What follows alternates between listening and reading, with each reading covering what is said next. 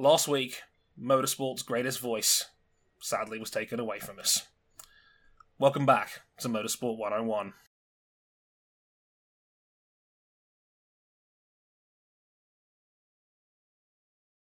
Hey guys, Dre Harrison here, your host of Motorsport 101. Welcome to episode 292 and uh, what we call season preview season here on Motorsport 101. It's one of our favourite times of the year. We get excited, or at least try to get excited, about motorsport starting up again. Our mainstream series all starting up a little bit later than planned this year, uh, late March, early April. Um, but uh, sadly, we have to start the show on a pretty somber note. We'll get into the exact reasons why very, very briefly, but I'll, I'll bring in the host first and foremost to say hi. RJ O'Connell, as always. Hello, sir. Well, I always said anything happens in Grand Prix racing, and it usually does. Um, Mm. We're we're going to talk about that in a bit. It is Formula One season preview season uh, on the podcast. One of our favorite times of year.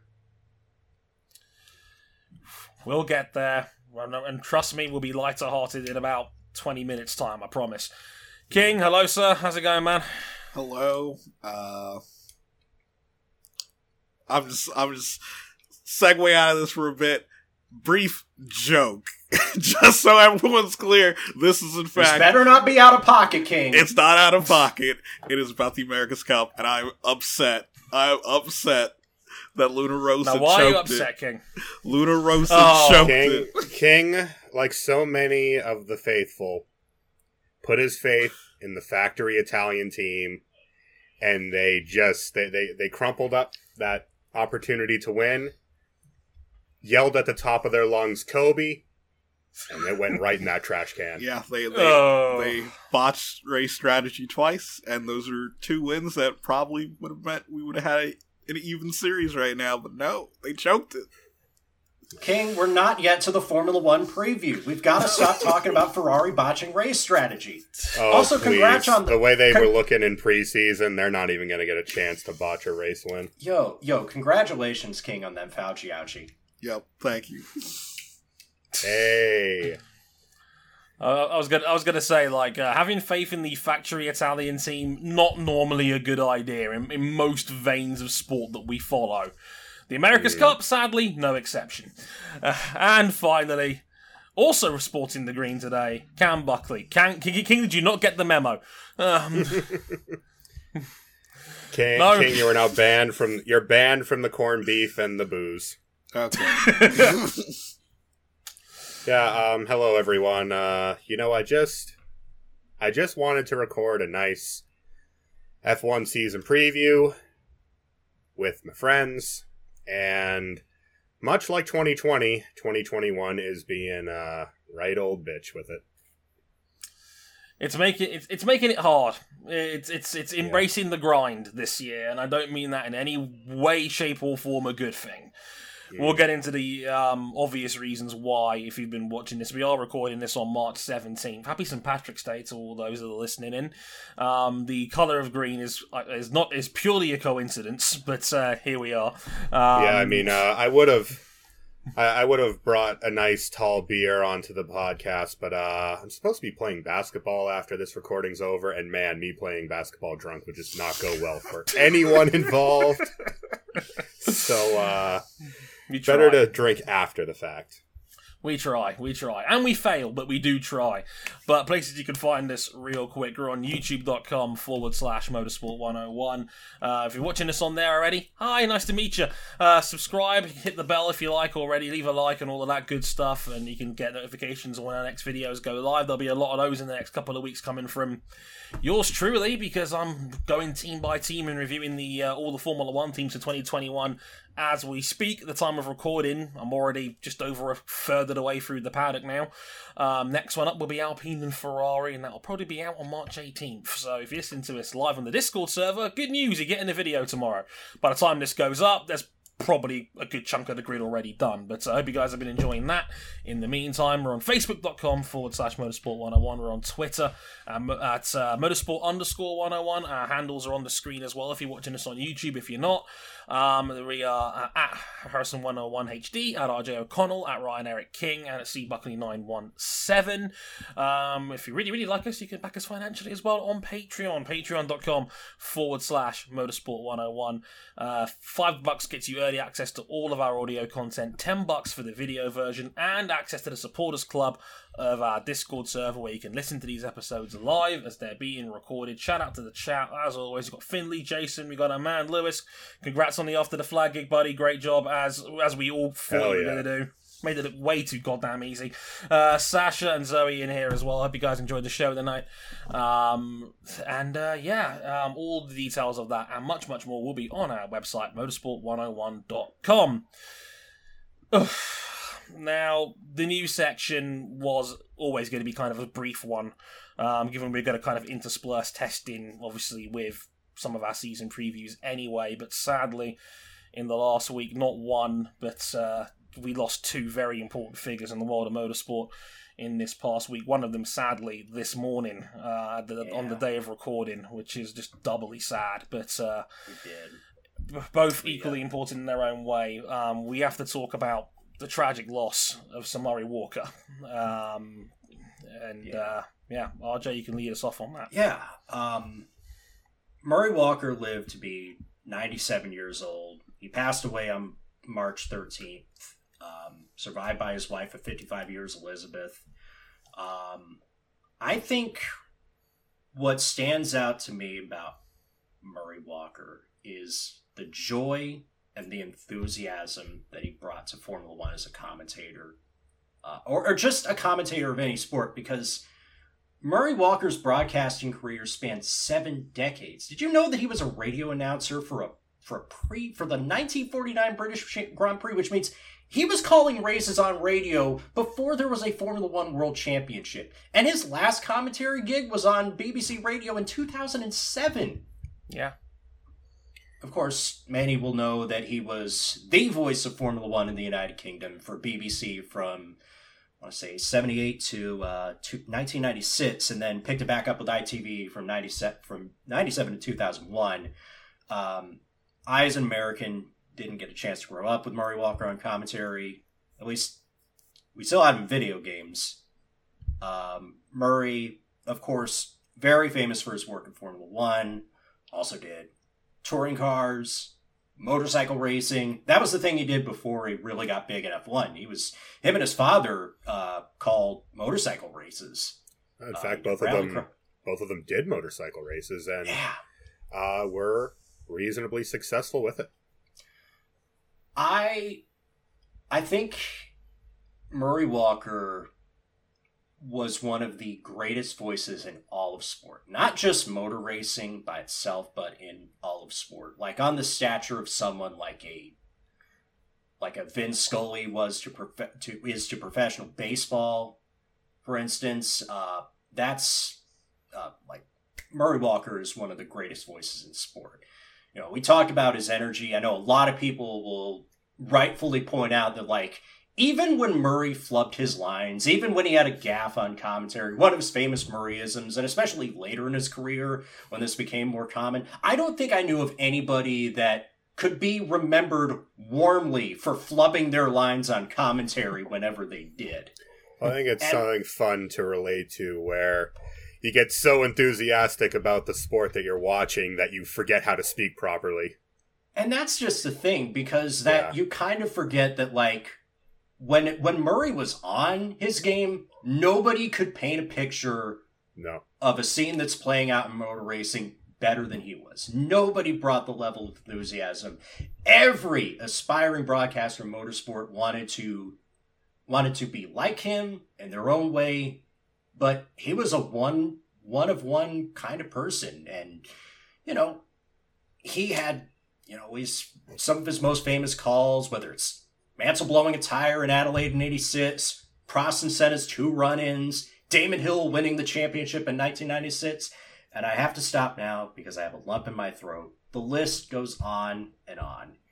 he always found the right level of emotion for every moment. He could be critical of F1 too and its competitors, but in the moment called for it, but he was never he was never unfair. Usually left that to his color guys. And he had so much joy for his job that he could make he could make a dull race seem entertaining and make an entertaining race seem like one of the greatest moments in all of sport.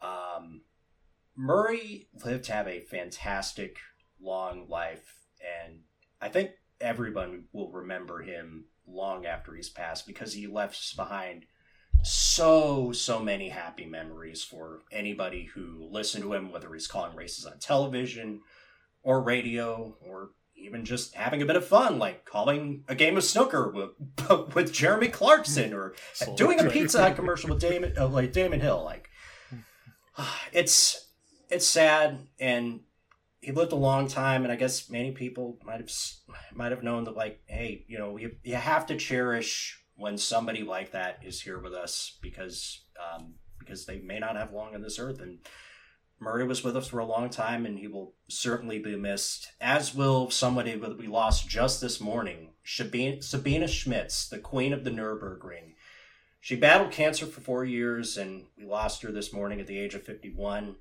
I think most of us will probably know uh, Sabine as a as a presenter and a guest on BBC's Top Gear. Um, but before that, she was an incredibly accomplished racing driver, one of the very best, one of the very best women drivers that we've ever seen by way of winning the 24 hours of the Nürburgring, not just once, but twice in a row, driving a BMW M3. Um, and then later on in her career, she co founded the Frikadelli racing team, who've been part of the Nürburgring 24 hours ever since and she nearly won the race a third time. She finished third or overall with Frikadelli back in 2008. Um, which, of course, all of her reputation as a Nordschleife specialist. She was one of the ring taxi drivers where you could just pay a few bucks, ride around with a professional racing driver, and get to drive around the green hell at full speed. Uh, and that led to her appearances on Top Gear, and even for a brief time being a honest to goodness co-presenter of the show during that brief turnover between the Clarkson and the Harris years. Um, and Dre, certainly you you know you know a lot about uh, Sabine's appearances on on Top Gear, which were very very entertaining.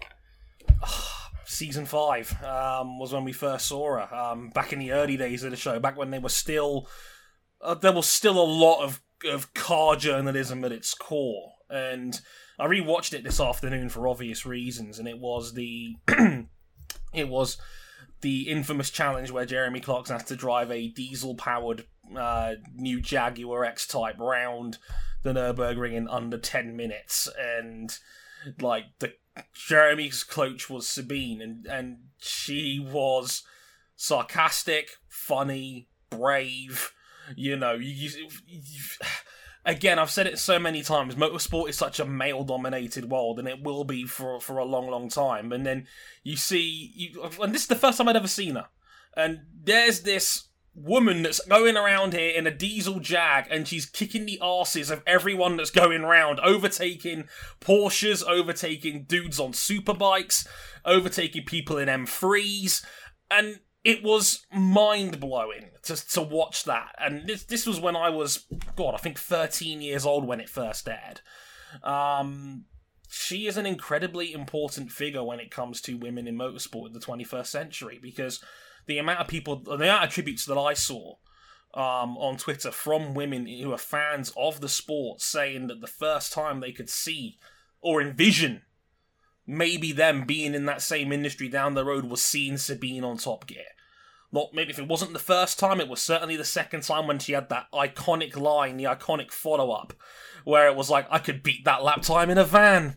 Uh, and she very nearly did a few years later when Richard Hammond was there for, again, her second appearance on the show. And there's even a fantastic and very um, unfortunate joke at the end of her first appearance where you know, again, as Lewis points out in our Discord chat, the first time that Sabine took, took the Jaguar around the lap, she did it 47 seconds faster than Clarkson did. 9 minutes and 12 seconds.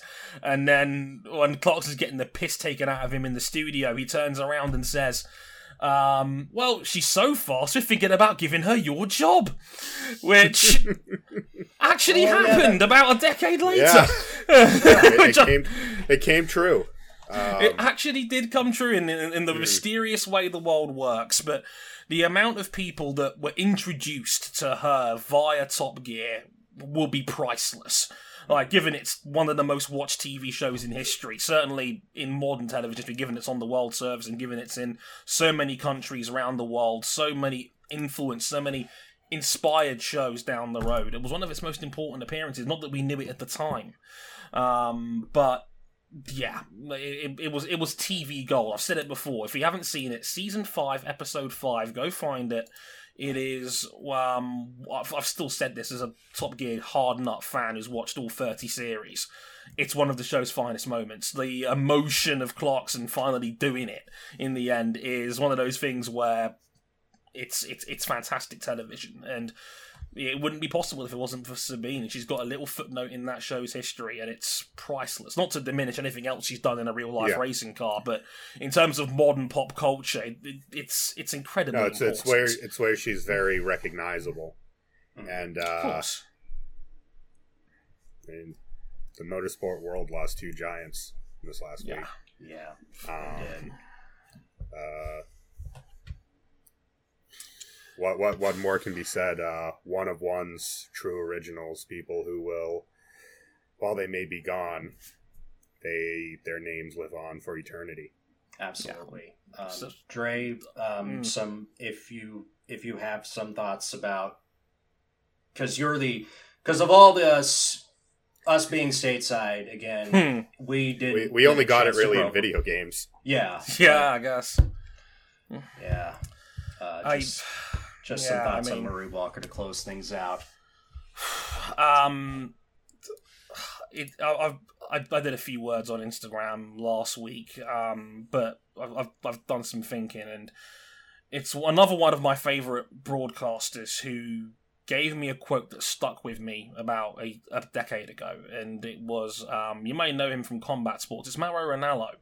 Um, from the WWE and from his time when he commentated in Pride um, in mixed martial arts as well, where he said, we as commentators are soundtracks to the fight, obviously referring to himself and obviously what he was doing at the time. But I think that's synonymous with any sport. And when you think of great moments in sport, you often think of the great commentary and the calls that are made alongside it.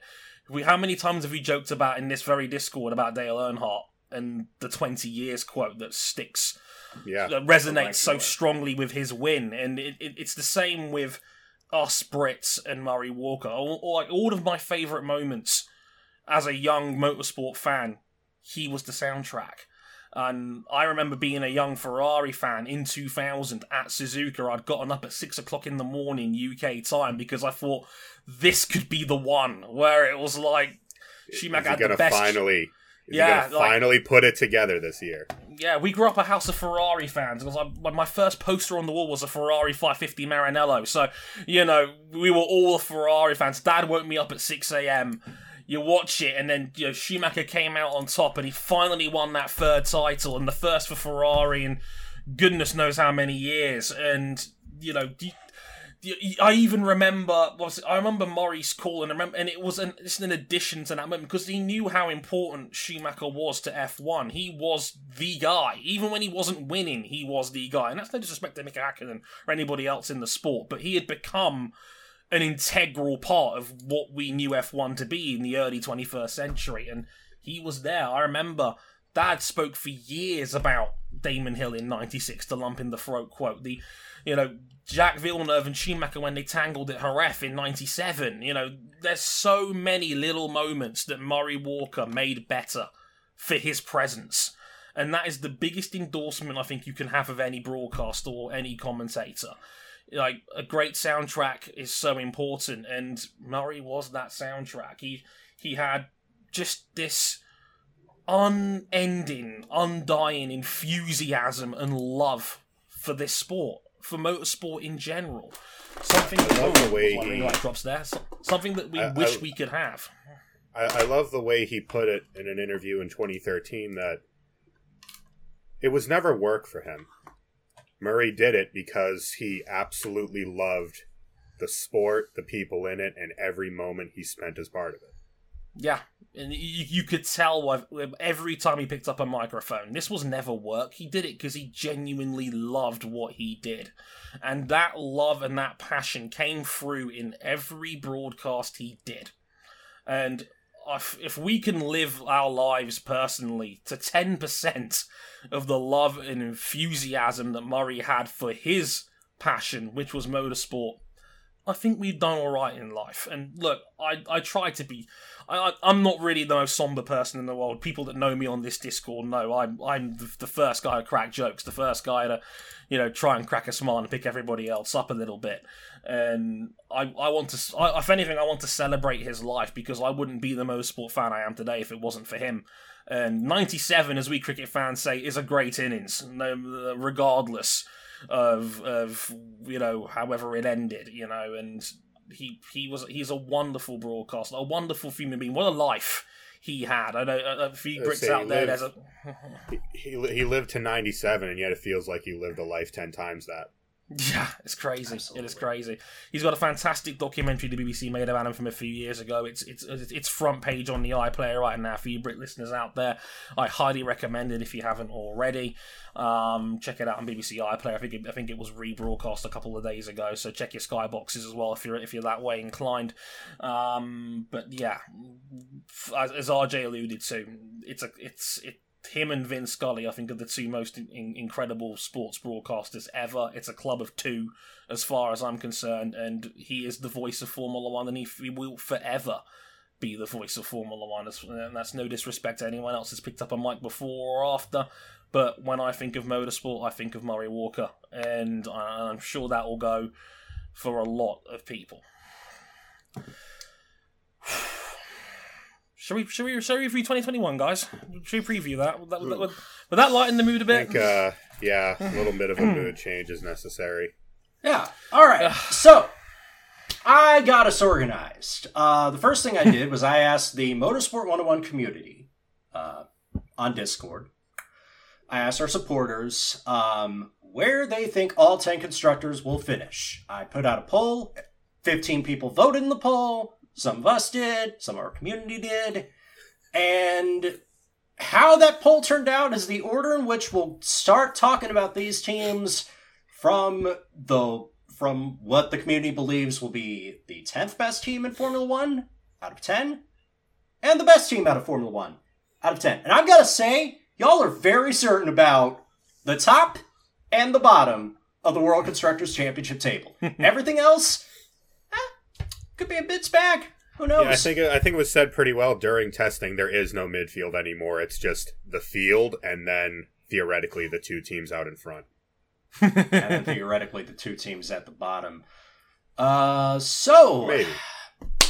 the community voted, and also after we talk about every team, we'll have some prop bets, predictions, uh, championship odds for entertainment purposes only. Um, so the community voted, and the team that you think is going to finish bottom of the barrel is Uralkali Haas F1 team with the Haas VF21 Ferrari and a all rookie lineup of Mick Schumacher and Nikita Mazepin. Schumacher from Germany is the 22-year-old Formula 2 champion, winner of two races, 10 podiums, 3 fast laps, 20 top 10 finishes, 24 races. And of course, he is the FIA European Formula 3 champion. Nikita Mazepin is a neutral athlete from Russia, 22 years of age, credibly accused of sexual assault in a video circulated on Instagram and other forms of social media. Oh, and he was also fifth in the 2020 Formula 2 Championship with two wins, two fast laps, six podiums, 17 points paying finishes in 24 races. And the vibe that I think I got, and King, I'm sure you agree with me, is that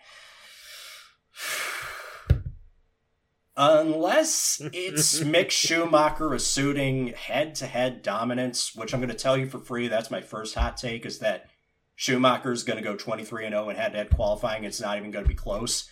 King, I kind of get the feeling that, like, this is kind of a. This is going to be a weird year for Haas. Yeah, it's going to be a weird year for Haas. Uh, it, it's the reaction on social media. Uh, to be fair, not good for Haas. No, no one likes their team. No, Uh, no, no. Ha- Haas have very quickly fallen from likable new team in F1 to fuck these guys on social media Hey Cam, in the space got a of question. a couple years. Yeah. Got a question for you, Cam. Uh, what sort of new and groundbreaking features does the VF21 have compared to its predecessor? You see, I want to sit you down, Mr. O'Connell, because you were yelling at me for weeks that Ferrari isn't going to let this car flounder, that they can't let Mick Schumacher, their prized possession, the heir to the Schumacher dynasty, end up in a shitbox. Ooh. Well, um, Mm. to be fair to Haas, they brought, I think, a sum total of three new parts. Ooh. Three of them. That, that, that that's compared to last Count year. Not that, that's compared to last year because this car is very clearly an interim car. They've already said they're not going to develop it. It has more or less the changes required by the new regulations, an under nose cape, and a slightly adjusted front wing. That's Yeah, about it. They look slow. Their mileage was eh, okay. Um, they got mileage at least. yeah, um, which is a running theme for all the Ferrari powered teams.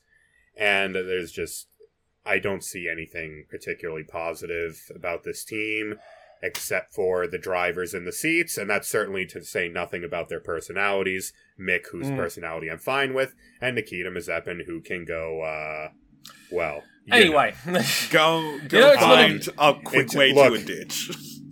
Um, Yeah, I don't think yeah. the problem for Haas is that on driving talent, realistically, they didn't upgrade on last year because they're both going to need No. to find their feet. The car is a nothing burger. It's the ultimate nothing burger of a car. Their livery had to be investigated by WADA for Which circumventing the Russian flag ban. which You know Uh, it's Gunther bad when Steiner. you make. You know- it's bad when you make WADA seem like the good guys here. You know, like that's, Yeah. that's never a good sign. Y- y- like, now, fair you enough. know what they said it's fine. yeah, you know what screams? I'm not guilty. As in, hey, we have a backup case of team gear just in case anything happens. I was gonna say get get the Sharpie pens out and color in all the dark blue black. Um, there's nothing to suggest out of testing that Haas is going to do anything more than flounder at the back. I mean, we saw it last year that Romain Grosjean and Kevin Magnussen had to dig real goddamn deep to get any points out of that car. And- yeah. And that's the other thing I wanted to talk about. I'm sure Dre, you can agree with me on Hmm. this. Is like, yeah, Romain Grosjean and Kevin Magnussen have at points in their careers, and Grosjean especially before he almost died in Bahrain Mm. Yeah. uh, several months ago. They were the butt end of so many jokes. Grosjean can't keep from crashing the car. Magnussen can't keep from crashing his car into other people. But Mm. those are two big experience losses that they now have to fill with two rookie drivers. At worst, you could say they were two serviceable drivers who, if the car was good, you knew they could score points on a semi-frequent basis. Their speed Uh, was not the issue. No, the, the the big problem last year was probably their reliability. They had ten DNFs last year, more than any other team in the field. I mean, when ten out of your thirty-four cars for the season don't see a checkered flag, that's not a good start. I mean, last Um, year they, they were open about it. Their aero balance was shifting something like 4% from corner to corner, which is cataclysmic Horrendous. in the world of aerodynamics. Um, I think I think they will genuinely be the worst team this year. Yeah, it- And that's was- not like, to say I'll- anything about uh No. It's, it's not even going to be the driver's Uh, fault. yeah. is Discord And okay? I- yeah. Yeah, yeah. No, I was gonna say Did Discord um, just shit itself. No, I was, was going to say everything's fine of mine. I was going to say is that com- the bottom three are in their own category last year because they were talking about the guys that barely scored a point. There's like a 100 point drop off from AlphaTauri to the bottom three from last year, right? Now, at least with Haas, sorry, at least with Williams, I should say, there's some genuinely reasons. There's genuine reasons to be optimistic about the Williams camp going forward, and at least they have a potential ace driver in their hands. We don't know exactly how good he is, but we'll get to that in a minute. Haas, there is almost nothing redeeming about this team right now whatsoever. The car is terrible. It's been PR disaster after PR disaster for their team. They're under resourced. You know, they- they've got their owners one foot out of the door, and even their likable driver is normally a two year sort of guy where the second Exactly. year he seems to really find his footing, and his rookie years he's tended to struggle a little bit by comparison. He's a bit of a slow learner, which doesn't exactly help. Though, So But that's that's always been the thing about Okay. Mick Schumacher is that he hasn't always been all talent. He hasn't been like a raw talent the way that Charles Leclerc was. He has been, you know, somebody who's had to consistently develop, and he's been, he's a bit more of an industrious driver than a lot of Ferrari dr- No, he's- junior he's drivers very- in years past. he's very different. He's very methodical in the way he goes about his work. Uh, they were actually Mm. the, the team was talking about the way he conducts himself as a driver, and they like what they see. But as you said, Mick, Tu- Mick Schumacher and um, annoyingly enough, Nikita Mazepin are talented enough behind the wheel, and this year they are not going to have the tools to show that talent in F1. Hmm. yeah, because that that was the point I was about to make, where the gap in talent between Schumacher and Mazepin isn't as large as people on social media would like No. it to be. Uh, Definitely but it's not going to matter because they're going to be at the back of the field anyway. yeah, Yeah, it doesn't matter how much you beat them because you're both scoring zero. yeah, like. It, uh, the further down you go down the field, and more and the more irrelevant your car is, the less the head-to-head matchup stat really matters anyway. Because, I mean, you look at it on paper, Nicholas Latifi would have finished above George Russell in the championship if Sakhir never happened. And we all know that it tells a different story once we actually dig a little bit deeper into that and watch the eye test. So Yeah. it becomes less relevant the further down the grid you go anyway, because on terms of points, which is the real tiebreaker in the championship, it doesn't really matter. They're both probably gonna. It would not surprise me if Haas has a donut for the year. Let's put it to you that way. I, I, I don't No, know I- if I that's predict necessary. that. I, I don't know if that's necessarily the case though, because if if Mick Schumacher is clearly like the fastest guy, but Mazepin flukes at a point in some race where there's like 12 DNFs and Schumacher doesn't get anybody, that's not definitively saying that Mazepin's a better driver than Schumacher. well, no, but that's just the point. Is that Yeah. the, the the point margins are so small there that any f- like Robert Kubica was also Robert Yeah. Kubica scored a point. George Russell didn't until he got in that Mercedes. Jimmy Robert Bruni didn't score a point at Minardi. Zsolt Baumgartner did. Yeah. Which one's still active in motor yeah, that, that's Yeah. that's you know the same point Drew was trying to make, where it's like if you're at the back, head to head matchup doesn't really matter. No, and I think not on points. and, and this is I think it's a little bit less on the merit of the team, but the problem with Haas right now is w- their model that they came into Formula One with: uh, the, the buy everything you can, and then kind of build around it via Dallara and Ferrari's Hmm. wind tunnel. That's good to come into the sport, and of course they came in. They scored points day one. They had a couple of very, very good years. One year that they arguably should have been best of the rest, ahead of they were fourth in the but big three. championship three years ago. Well, they would have been were it not for um, an unfortunate Australian. They would have been. They were. It, they were consistently in that fight. How Yes. is it that but the problem is, so is that that system now, it, it doesn't give them any room to correct something if it goes wrong. They lost wind tunnel correlation at the start of 2019, Oh, and yeah. they've never got it back. And with their with their current um, car production model, if you get into a hole, there's no way out. There's no fast way out because you're relying on outside parties. And Haas is still a very new team. Mm. They don't have the they don't have the methods in place to find a problem, identify it, solve it, and then produce the fix. And for the past two years, that has been on full display. They start the year not so great, and they just they just fall. And now they're at rock bottom. There's not really much to say beyond that for this year. 2022, we'll just have to wait and see what happens. Mm. And by then, the whole structure of this team could be very different. Gunther Steiner may not be there. Gene Haas may not be there as a principal owner. I am I am in the full belief that uh, this is the last year that this is quote Haas Formula One team. Wouldn't be too surprised. Mm. I think that's Number enough shitting nine. on Haas for a few minutes. yeah, Uh, we've let's yeah we've on. exceeded we've exceeded the one minute that we wanted to initially talk about Haas uh, by, by a mile and a stretch. Let's talk about some teams that are actually giving us some optimism for the first time in a couple of years. Williams Racing, the Williams FW43B as in Bravo Mercedes, with George Russell and Nicholas Latifi returning for their second year. Russell, of course, back for his third season with the team. He led 59 laps, set the fastest lap, and scored his first championship points in Sakhir in a factory Mercedes stating it for Lewis Hamilton. But he still has an unbeaten 37 0 record while he is at Williams and head to head qualifying. he returns for a second season. He scored their best finishes of 2020, 11th places at Monza and Imola, and is, of course, the 2019 Formula 2 uh, runner up. Russell won that title in 2018. This is the first year under new management of Jost Capito and Simon Simon Richards of Dorilton Capital. And generally, the vibe that I get Williams don't look as bad as they did the last couple of years. They look No, um, genuinely they look better. okay. You know, They look okay. Um, obviously, being a B spec car, everything's a B spec car this year, but Mm. discussion's sake, um, it's always going to be based on the not so great car from last year.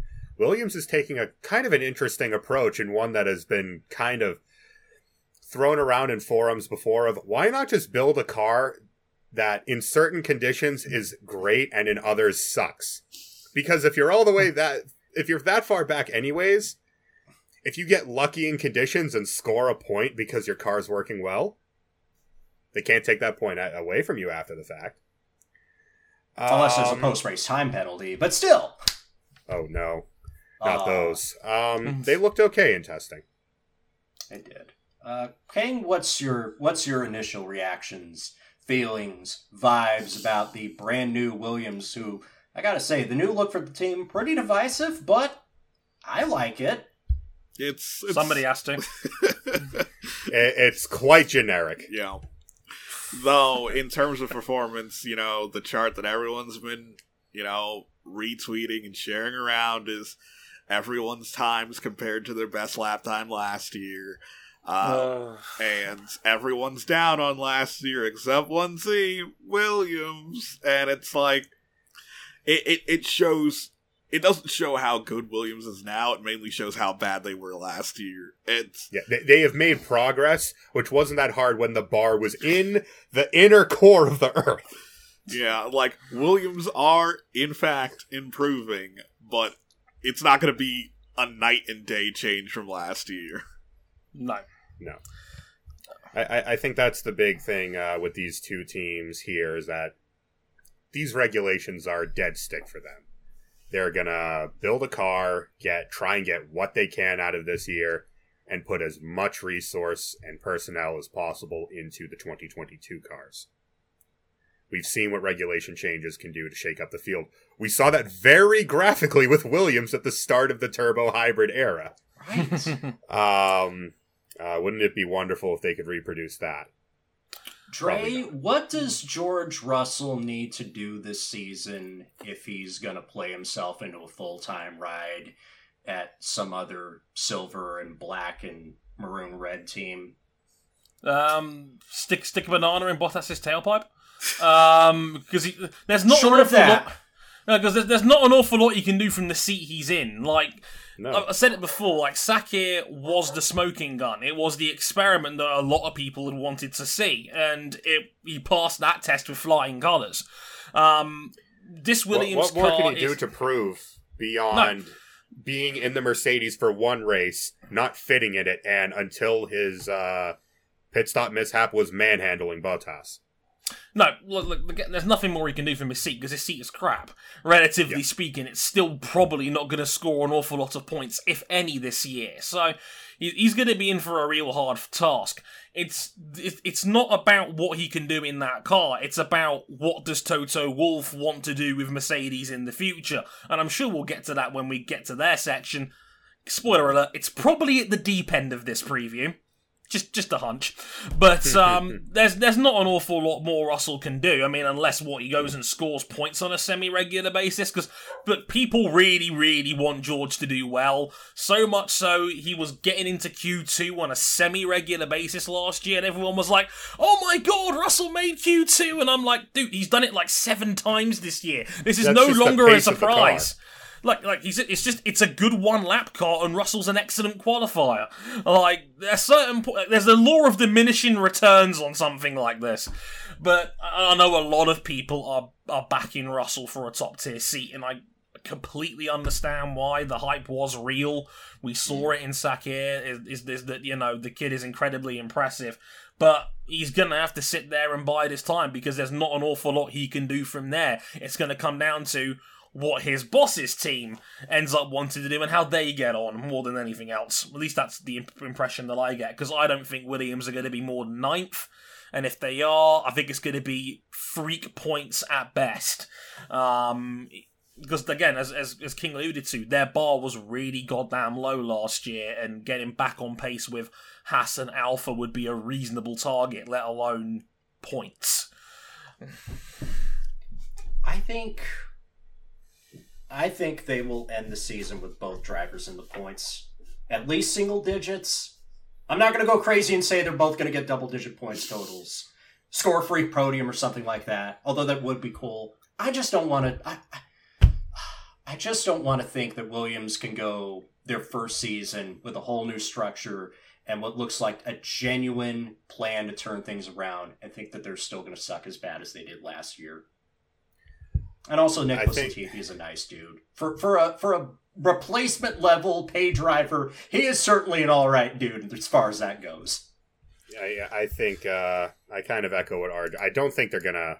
I don't think they're gonna score points this year. I think they'll be better than Haas on merit. Um, but then for both of these teams at the bottom, this year isn't the target. Next year has to be the target. And Yeah. for George Russell, all he can do is keep doing what he's doing.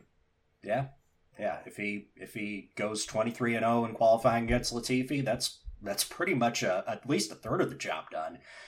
Um, in the last team in this uh, in this small six, uh, I've omitted a word there. Alfa Romeo Racing Orlen, the C41 Ferrari, Kimi Raikkonen and Antonio Giovinazzi.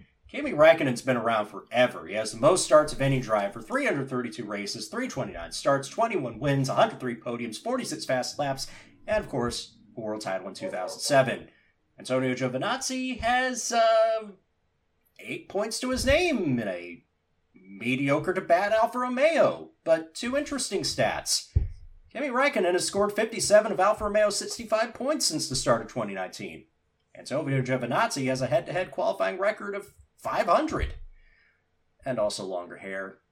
Um, Great hair. and this is this team got a lot of attention in testing, and I think people called out that what they were doing was low fuel glory runs to get near the top of the board, at least see what they could do when the car is turned all, all the way to the maximum. I don't Hmm. get the impression that people think that is indicative of Alfa Romeo is going to jump to the top of the midfield. No, uh, nothing to really show evidence of that. Car looked okay. Uh, I believe they tied for most mileage of any They did. team on 422 laps, along with uh, is it Alpine? 21st for laps. Yeah. Hmm. Um, it's AlphaTauri, I think. AlphaTauri, AlphaTauri, Hmm. right? Um, it just feels like they. It feels like this team has for the last two years. Uh, they're going to score the occasional point. Uh, Kimi Raikkonen is still very good in his even in his old age. Antonio 42 this Giovinazzi is a He's there. he he exists. He he certainly is a 2021 Formula One World Championship driver. I Great think it's helmet bit. If we don't, Great the hair. problem for Giovinazzi is once again one that's been brought up here before. If you can't beat a 42 year old Kimi Raikkonen, who Ferrari have already dropped, what use is there to promote you beyond this below mid kind of whatever Sauber team? it seems to me as if it's it's, it's weird because like Gio did have one remarkable thing happen to him in 2020. Most positions gained on opening laps. 46 of them.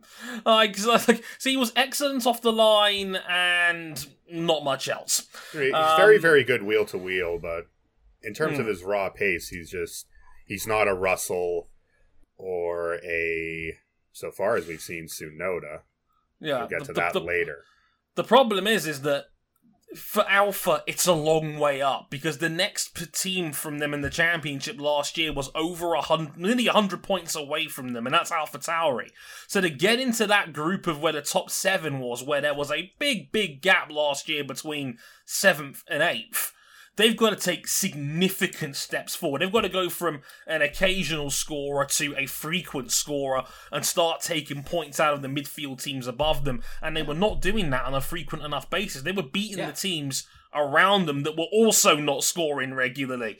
So Alfa Romeo has not been that kind of team since the first half of 2019. It has been a downhill slide ever since, and I don't necessarily think it's the fault of the personnel in place because Frédéric Vasseur, who's going to miss the first race because of a positive COVID test, is rated as one of the best team principals in the paddock.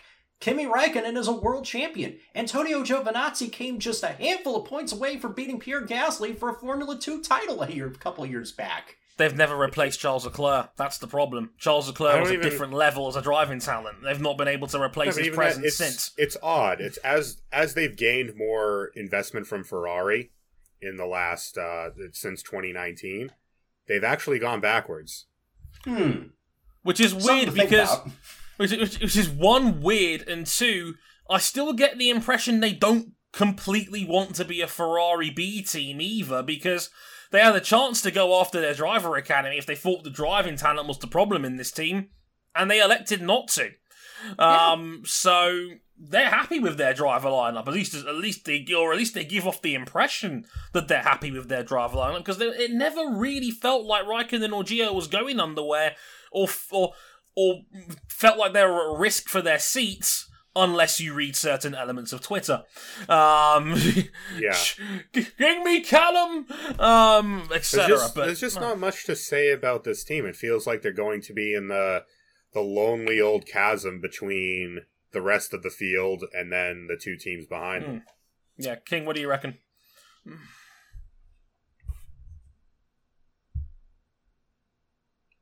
King's got nothing for this. It, it feels like they're in a no man's land where it's like Exactly. Mm. it's they're not going to get worse, but they're not going to improve. And maybe they're focused on 2022, but it's like with this lineup, you really think Raikkonen's going to be around for three years? Like, Kimi Raikkonen is going to keep doing this until he's bored. And he's going to keep doing it on rolling one year deals and not checking with his publicist to see if that West Coast Choppers merchandise is going to be a good look on his face. Uh, Um, yeah, I, Oh, uh, uh, I, I don't, I don't want to fall in a narrative like these. These three teams at the back are just going to stay where they are, and nothing's going to change or improve. But unless those, uh, unless those flying laps and testing are an indicator of something better, I just don't see it. And some of the people that were in the paddock for three days of testing seem to think otherwise. yeah. I hope they can at least bridge the gap a little. I'm not asking them to get to, to jump to like fifth in the championship. I'm just saying score double digit points. I think I think Vic actually he, he put it pretty well in, uh, in, our, in our supporters chat in the Discord. Every time Sauber has a big budget, they go backwards. Every time. hmm. I think the last time that they weren't like that were like in like the peak years of BMW Sauber, like 06 to 08. Mm. And then of course that ended badly. Uh, real badly. Yeah. Indeed. Should we, should we Um, get into actual Formula One rather than Formula One point five down below us now? Let's Okay, get that's out of- Formula 1.97. Yeah. We're, we're moving out of LMP3 we're moving into LMP2 with Scuderia AlphaTauri Honda, the constructors formerly known as Minardi, AlphaTauri's new AT02 Honda, driven by Pierre Gasly and the third of our rookies, Yuki Tsunoda. Gasly, of course, last year's Italian Grand Prix winner in the 26 races he's had since moving back to this team in Belgium 2019. He has two podiums, including that win and 15 top 10 finishes. He is a GP2 champion and a Super Formula Vice champion. Yuki Tsunoda was third in the Formula 2 championship last year with three wins, four feature race poles, three fastest laps, seven podiums, and 13 points paying finishes in 24 races. Uh, and they seem to make a positive impression in testing. Uh, are I'm declaring worried? them. I'm, I'm, decla- I'm declaring them testing champions, which is a which is which is which is a real message as to how irrelevant testing actually is in the grand scheme of things. But hey, Dude, I don't even I don't even know if they're the highest. I don't even know if they're the second high. Uh, they're, they're the highest ranked team owned by Red Bull in the testing championship. Look, they pound um, for pound. they had a good test. Uh, first of all, Yuki Tsunoda, kid looks good in an F1 car. Um, don't not read too much gonna- into the testing times because, uh, well, he was opening the DRS a little enthusiastically early. I just But, say, uh, um, I, I know it's not going to happen this year. I don't expect another Italian Grand Prix like we had last year. mm, But I get the feeling that Yuki Tsunoda is going to be his country's first Grand Prix winner and first world champion at the rate that he's developing. yeah, Yuki is. Uh, Bold. I, I I honestly I agree with RJ. I think Yuki's been phenomenal. Uh, it's been phenomenal to watch his rise. AlphaTauri looked pretty good. Know, Uh, probably along with the Aston Martin, probably the most changed car on the year. Um, new nose, new front suspension. Uh, a little bit more of a Red Bull clone than it was last year, and they led mileage uh, out of all the teams jointly with Alfa Romeo. The battle of the Alphas. Uh, uh, we, if, if, if, sorry to cut you there, Cam, for a second. Are we drinking like King? Tell me out this one. Are we dr- like because me and King just looked like glum as you were talking about the, the future of Yuki. We were sitting there going, "Really?" Um, and I was like, yeah, I was, uh, I was about to jump to this. Like, how big of a year is this for Pierre? Because you kind of get the feeling like he's been embedded in this team for a long time, and he's made it work. He is a Grand Prix winner now. well, maybe not this Nobody can ever- specific team for a long time. Yeah, yeah. But what is Pierre Gasly's future? Is he going to be a franchise driver for AlphaTauri, or is he going to be on the move somewhere else? I I don't know. Mm. We're still like it it depends on what happens down the line in terms of like Red Bull on the, in the pipeline only have like what Jüri Vips, so it's not like they're not Mm. really in a rush to replace anyone at, at AlphaTauri. They're Uh, not in a rush, but I'm I think, thinking th- more and I along think the that's li- the good thing is that uh, Yuki doesn't necessarily have to be looking over his shoulders all the time, wondering when's Helmut Marko going to Yeah. drop the axe on yeah, me. he doesn't have to. He doesn't have to start matching Gasly out of the box. He is. He has said he is perfectly content to follow Pierre Gasly's lead, and that's awesome because Pierre Gasly is an effective lead driver at this team. I think really the only thing you would be concerned about about Pierre Gasly this season, if whether or not an off-season COVID test uh, is going to affect him at the wheel. Yeah, I- I'd Big say yikes. I'd say AlphaTauri is like one of those teams where I really have to wait until the racing to actually see where they are relative to Yeah. their competitors because the team might gel well together, but we don't really know how fast they are until they actually start racing. Well, the problem is that we can say that for every team up until our final two teams because this field has seems to have it it seems to have condensed even more. I was going to make the point over here. Like, one, I think a lot of people have been drinking the Yuki low fuel vanity run Kool Aid that we got towards the end of testing and thought, ooh, that Oh, kid's I'm fast. not even Yeah. I'm not even looking at his fast lap. I'm looking at the the runs he was doing in the first two days before that uh that DRS attenuated final lap. Yeah, Uh, well, I'm I'm looking at it going. Yeah, I'm with King. I f- still think they're probably going to be on the lower end of the midfield because that's normally where AlphaTauri end up progressing towards in the end, anyway. Yeah. What? But the driver lineup is genuinely interesting because I mean, RJ alluded to the fact that Pierre Gasly is the lead driver of AlphaTauri. Do you really want to be the lead driver of the No. junior team? Yeah, Like, that's that- that's the thing I'm thinking of. That that's not Is- that's not the blessing you may think it is. Like. Well, the other reason why I'm looking at it as well is that, and we'll get to this later with uh, the other energy drink team.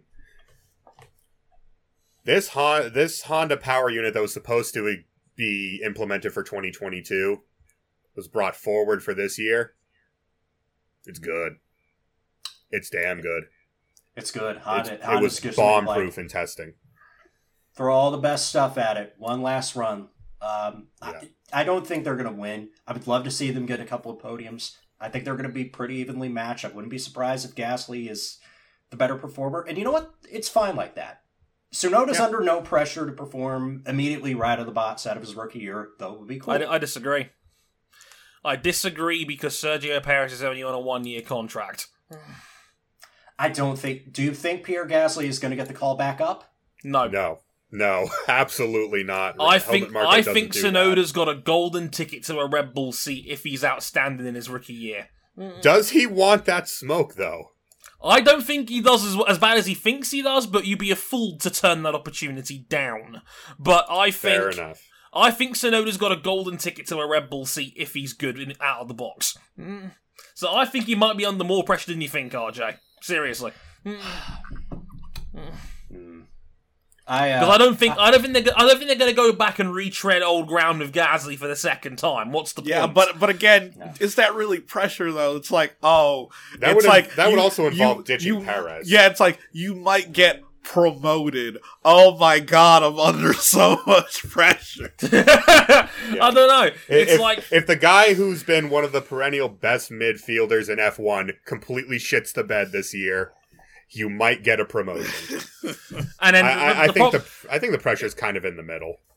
I, I, I'm not sure on that one because it's like the problem with Tsunoda is he's got a genuinely really good teammate alongside him who's done excellent work in that car before and after the Red Bull stints that he, that he had Yeah. that damaged so much of his reputation. That's going to be the problem for Tsunoda is that like Pierre Gasly, relatively speaking, is a roadblock in the context of that team, but.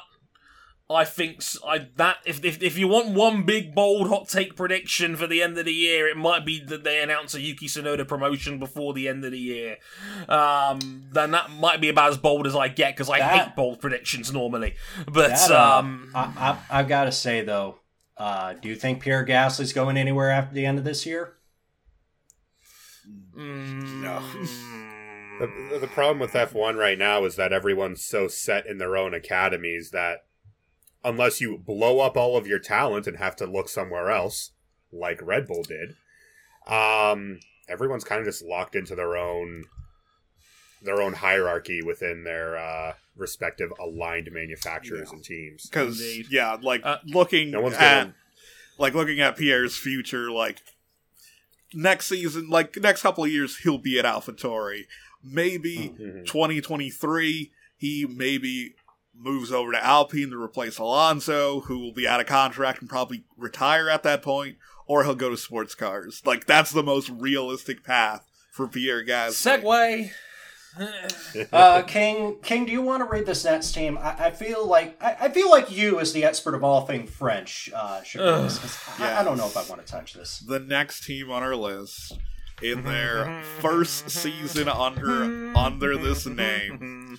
The Alpine Formula One team running the Alpine A521, uh, um, powered by the same old Renault. Their two driver lineup is a returning Fernando Alonso, again hailing from Spain, age 40, two time Formula One world champion, even though it was a while ago, 2005 and 2006. He has 32 Before race Bitcoin wins. was invented. Yeah, he has 32 race wins, 97 podiums, over a course of 314 races so far, and of course, he is the 2018 2019 World Endurance Drivers Champion. Alongside him will be the 25 year old Frenchman Esteban Ocon. Uh, his best recorded finish was second in Sakhir at the end of last year. Uh, he has 38 top 10 finishes since 2017, and of course, is the 2015 GP3 champion. Feel the hype, King. Feel the hype. Can you Feel feel the blue running through your the- veins? Feel the hype from we the can feel- world's thickest airbox. Oh, that Ooh. ass is that that airbox ass is so thick.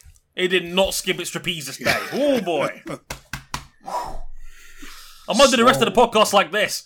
Um, Yes, but oh, yes, Swalpine. Alpine is out here saying that airboxes are so 19, like side pods are so 1973. like, They're taking Yeah, it back uh, to like the teapot cars of the late seventies. Oh God, yeah. Um, that's the reason why the Renault's uh, airbox is so dummy thick with 38 Cs. Uh, they moved all of the radiators, as much of the cooling components as they could, up in the car so they could shrink the side pods. And uh, car looked okay in testing. Yeah. This is actually their third year on this tub because they, they carried over their tub from 2019 to 2020. So Hmm. this uh, it's an old girl, but they were solid last year. They've now thrown Fernando Alonso into the mix. I have no idea how that's going to turn out. It could either Yeah. turn out really good know. or really bad. This is Fernando Alonso we're talking about. Well, even Alonso himself has admitted this is a multi-year project. Don't expect anything from the first year. He's Well, already yeah, thinking to twenty. Everyone knows that. Yeah, this That's is a given. another year where really it's it's very much in term for this team. Um, car was reliable enough in testing. Car looked good enough in testing. I'd see them maybe moving forward a little bit, but overall kind of holding station from where they were last year. I mean, the way I look at it, this team is just like like if there was an award for like you know how Zero Punctuation does his games of the year and there's a bland list in the middle. This is like the smack dab blandest team right here. It'll be re- it'll be Alpine livery champions for the year 'cause I do love the metallic blue, but um, Oh, but I there's one element of this that I that I, that I don't think enough people have talked about. This losing Daniel Ricciardo was a big blow for this team. Ricciardo was outstanding last year. Like He was, he was the He driver was- of the year candidate. He was a driver candidate that no one talked about. Everyone was talking about Pacheco and Gasly, and obviously Hamilton for obvious reasons. No one mentioned how good Daniel Ricciardo was, which I thought was which I thought was baffling to me because I thought he was outstanding. Esteban. Ocon walked into that team having got been smoked. rated rated very highly by everyone not named Max Verstappen, and he got curb stomped. He got he got he got smacked around by Daniel Ricciardo. Don't get me wrong, Daniel Ricciardo is a I've said it before, a borderline top three driver in the world right now in, in terms of the current paddock. Um, and Renault had a gift having him in the seat for two years. In fact, there was a clip of Drive to Survive that may or may not have leaked out today where he actually spoke about leaving the team and he looked at McLaren and he thought, that team's made gains. I'm going to go to McLaren, basically. And he, he basically admitted that he'd already been in talks with Zak Brown from as early as about halfway through last season. Um, so, like, there was already rumblings that Ricciardo already had one foot out of the door, like, before 2020 had even started. Like, 2019, we're talking about. So, despite that, Ricciardo They, they blew pretty- all that money. They blew all that money for Ricciardo to look over across to the McLaren Technology Center and think, "I want me some of that." It's Yeah. it's the bloke looking at the two women meme on Twitter. It's just- Exactly. McLaren and Alpine's looking like in, in disgust from behind. It's it's it's it's terrible. No, look, listen. Losing Ricciardo is a massive blow to this team. Fernando is a wild card at this point. We don't know what he's going to do. He's like, as King alluded to, the fact he's already talking down his estimates is not a good sign, as far as I'm concerned. what were you expecting? It's Fernando Alonso. the other way around, Everyone should have known this. Because Fernando Alonso's ego normally suffocates the air out of any room he's sitting in. He normally talks up, not down. like I think I think they're gonna be okay, and that's what I'm gonna give them. But I think the weakest part of this team is now gone. Cyril is out of there. He got Cyril the is gone. They've restructured we the know- whole management of the team, which is Yeah. pretty much all that they need to do. Because now I get to inject my thoughts about the team for which one of my favorite drivers of all time now races for. I am under no illusions that Fernando Alonso is going to win any races with Alpine this year. I'm not even sure if he's going to sneak in a shock podium in some wet weather race where like 15 cars blow up or something. I know better than to get that. I think I think they could. I think they could snag the odd podium. That's all I'm gonna give them. Yeah, Alpine could snag that up podium. And I think Esteban Ocon's going to be the guy that gets most of them. Though I, I think I think we also should mention Fernando Alonso is going to be racing this entire season with a metal plate in his jaw. Yeah, he got clipped on his way to, to the supermarket riding his bike. That was scary. That was not Real good. scary. Uh, the immediate Nicky Hayden flashbacks I got was not nice. So I'm very glad that he is, relatively speaking, okay. Because I know broken jaws are not fun at all. That sucks. Um, it, it- it's a it's a nasty injury, but um, yeah, that's going to be a factor in all this as well. And I, I, I've got to mention as well from a drive like. RJ alluded to the fact, big reshuffle. Laurent Rossi's now CEO. I think Marcin Budkowski's in there now. Davide Brivio was the big high profile move over as well from Suzuki's MotoGP uh, championship winning team from last year. Um, and he's going to be there in a, in a management role as well. I'm a bit worried about Esteban Ocon as well. And don't get me wrong, this is not all Ocon's fault. I feel a little bit bad for him because he's had nothing but quality teammates his entire career, and he peaked in his rookie season. It's like his rookie season was outstanding, and then the stock's gonna uh, slowly gone down year on he year. spent his entire he spent his whole second season having a fist fight with Perez. Yeah, and then he came back. But we, but came we back kind into of forget that, like, in hmm. his second year at Force India, now now some other team, hmm. Esteban Ocon was outperforming Perez in everything but the score sheet. We Yeah. kind Indeed, of forget and- that conveniently because of how badly things went after a year out of like competitive driving. And that's going to be the thing that worries me. If if Alpine does well and Alonso isn't carrying the team, well then Alpine has just spent all this money to bring back a two-time world champion for the third tenure at this organization out of Enstone for nothing. And if Alonso is bear is leading that success is going to be an indictment against Esteban Ocon, and it's going to be the second time that Alonso has buried a promising young talent for the mid for that twenty mid twenty tens generation. There's no situation where both of those teammates come out of this looking great. I hate it No. so much. But I It's mean, brutal. really, like Fernando's forty. Like, what's he's got nothing to lose. That's part of the problem. like, I know. No, because like, then, you're 'cause then if Ocon beats him, people are just gonna say, "Oh well, Alonso's an old man."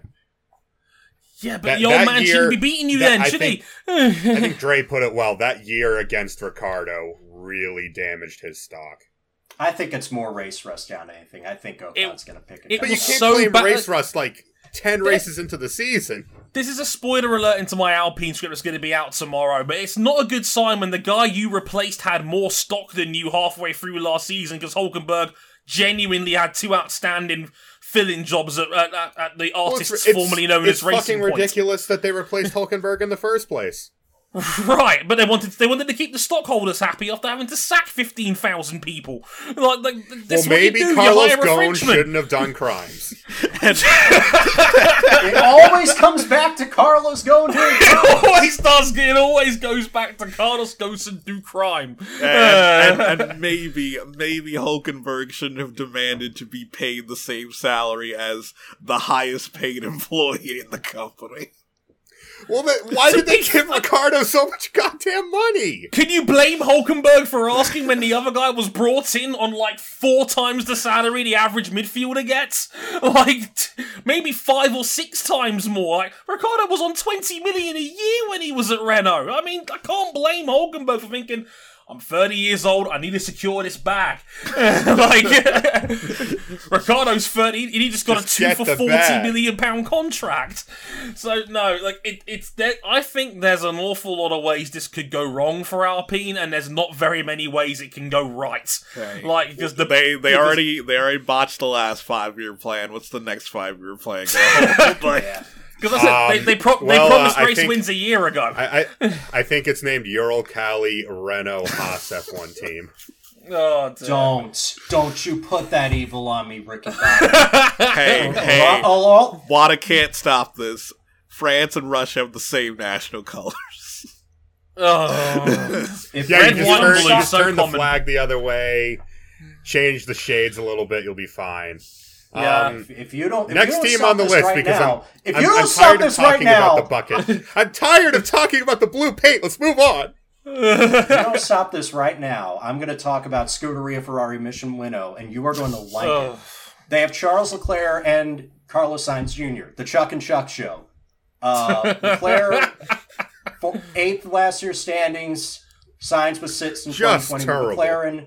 Uh, both of them had two podiums apiece with their respective plucky under fighting scrappy midfield teams, which is where I'm classing flying Ferrari now. Oh, Leclerc has a Formula 2 title. Sainz has a Formula Renault 3.5 title. They're both excellent drivers who share about eight common brain cells. Um, and Ferrari added a touch of highlighter green, which does not contrast well with the look of the car at all. But really, I think we're all just, we're all, we take it if the car was like not shit for a change. Yeah. Yeah, Yeah, well, the I have to say, in testing, that Ferrari S- SF21 certainly was a 2021 Formula One World Championship car.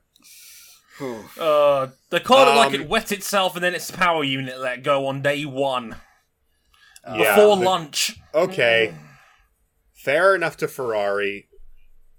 I mentioned the two cars earlier that changed. The Ferrari this year is maybe the first time in a couple of years the Ferrari actually looks contemporary. Yeah. Because last year, I- the, the presentation happened. I'm just like, is that it? I mean, it's got Viking horns, but like, is that it? And Cam's the proper car nut who looks at parts on these cars. I just go, not sure about the color. Um, yeah, um, yeah. Looking at the car this year, looked uh, looked like a Ferrari. That's about all I'll say about it. Um, this is what you're paying for, year- Patreon backers. last it looks year, like a Ferrari. last year when last year when Vettel spun at turn 11 in Bahrain, we were in genuine disbelief that Ferrari could have produced a car that could lose the rear at that corner. Day one, Carlos Sainz spins in the same way. Yeah, that was another storyline that I read up on. Is that Carlos Sainz has taken a while to, shall we say, acclimate to the idiosyncrasies of this Ferrari SF21. Well, by all He- accounts, Carlos Sainz has a little bit of a similar situation with Sebastian, where he needs the rear of the car not so much to be so strong that it is inducing understeer, but merely work. that, that, that would be nice. I mean, a lot of this Ferrari looks like slight slight revisions to last year. A lot of it looks like follow what others are doing. And in the center of it is a power unit that, by all accounts, has gained plenty of horsepower and is still significantly behind everyone else because Formula One is an open development war. If you lose as much horsepower as Ferrari did with the closing of the loopholes in 2019, you're not getting that back until your next big regulation change. And even potentially having the best driver pairing in the sport, potentially for, for raw talent. There's, I think, It's at least in the argument top three. you can- uh, what, what, Yeah. for ability or bootlicking? Um, Yes. Uh, yeah, and Leclerc Leclerc said the car felt okay. That it was a good base. Uh, but I mean, I get the impression we're going to see another year of two phenomenal, phenomenally talented, very bootlicking drivers Again, again, stuck in I- the I put- middle of a stuck in the middle of the field because Ferrari is spending all this money to do nothing. You know, it's gonna be So- a very interesting season for the Chuck and Chuck or Chad and Chad show. Uh, The Chad and Chad show works better considering their two personalities. oh, yeah, It- big Chad energy. like Mm. I, I think people are gonna be like, "Oh, is Ferrari gonna get a race win this year?" No, it's we're gonna be. their I season- got mocked relentlessly last year. The same time last year, I said Ferrari isn't winning a race after preseason. He You and you this. and you all told He- me I was out of my mind. He, he, he never I don't mentions care if I'm off the ever. script. I don't care if I'm way off script. You He know what never I bet? this. You know what I bet this year? Please don't say. bet that Please don't say no podium. No, uh, no, no. I'm not going that far because I I, know dare Charles you. Leclerc. Charles Leclerc is just that good that he could pull a podium out of his ass somewhere. He No. did that twice this past season. I bet that Ferrari will go winless, or I have to sit my own ass down in front of my 4K TV and willingly watch Driven. Oh Oh, no! Oh god. You know what? I- I'll take you up on that Oh. because I because you know what I think. I think No, I Charles already bet this. Is I bet- to win a race. I bet this in the Jimmy Broadbent Discord. This is already in writing. They got my ass in 4K. how, Oh my how do you still have hair on your head after that? How is it not at least grey? Uh, Like, For for the sake of everyone on our Discord server, I hope that Ferrari does not win a race because I do not want to watch Driven again. Cam, what the fuck have you done? If, Hey, if you hey, dragged of, this into of- hell none here, of you are involved. This is a personal bet.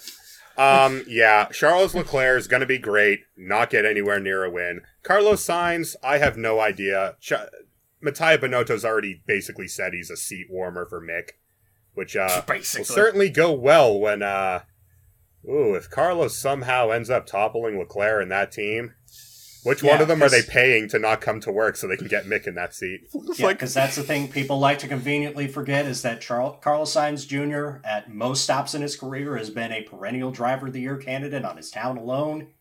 He's been one of the few people that's been able to match Max Verstappen in similar equipment. Yep. But he's a seat warmer at Ferrari. Yeah, you'd be like, hey, Yeah, And, and the team principal has already said as much. Yeah, it's like, hey, Carlos, you're gonna really enjoy your promotion to our hypercar team. Uh, It's, it's, like, he, it's like he never left the Red Bull Academy. I said it before. It's like him and Max Verstappen are a lot alike for both good and bad reasons, and now it feels like he's never left Red Bull in the first place. I think Chuck will, will win a race. I think Charles will win a race. Which, ch- which, okay. I think Charles Okay. Leclerc is going to win a race. And if he doesn't, won't I'll crack? watch Driven. I'll oh, watch Driven. oh RJ, RJ, you are you are not a clown, nor are you the entire circus. Oh! You right now are the very concept of comedy. Why? Oh, this hurts me. It hurts me in 4K. It hurts me in 4K to see such ardent masochism King, go on in render this this Discord server. render this video in 4K. I can't. Ups- you better upscale it to like 240 FPS. 1080p. I need the I, I need the 20 second clip in 1080p of RJ saying on the record that he will watch Driven willingly by choice if Charles Chad wins a race. It's, it's a- Charles it's- Lechat. Look, at the end of the day, we, we all just want to watch a good romantic comedy, and that's what I feel like Driven is. No. no, but it is what Ferrari is, and uh, just for good, just for good measure, in the off season they had further technical shakeups because what you really want when your team is just up a creek without a paddle is zero stability. Mattia Binotto, please retire. All I'm But hey, saying, uh, I is- think that I think that's enough. Um, Dre, the floor is yours.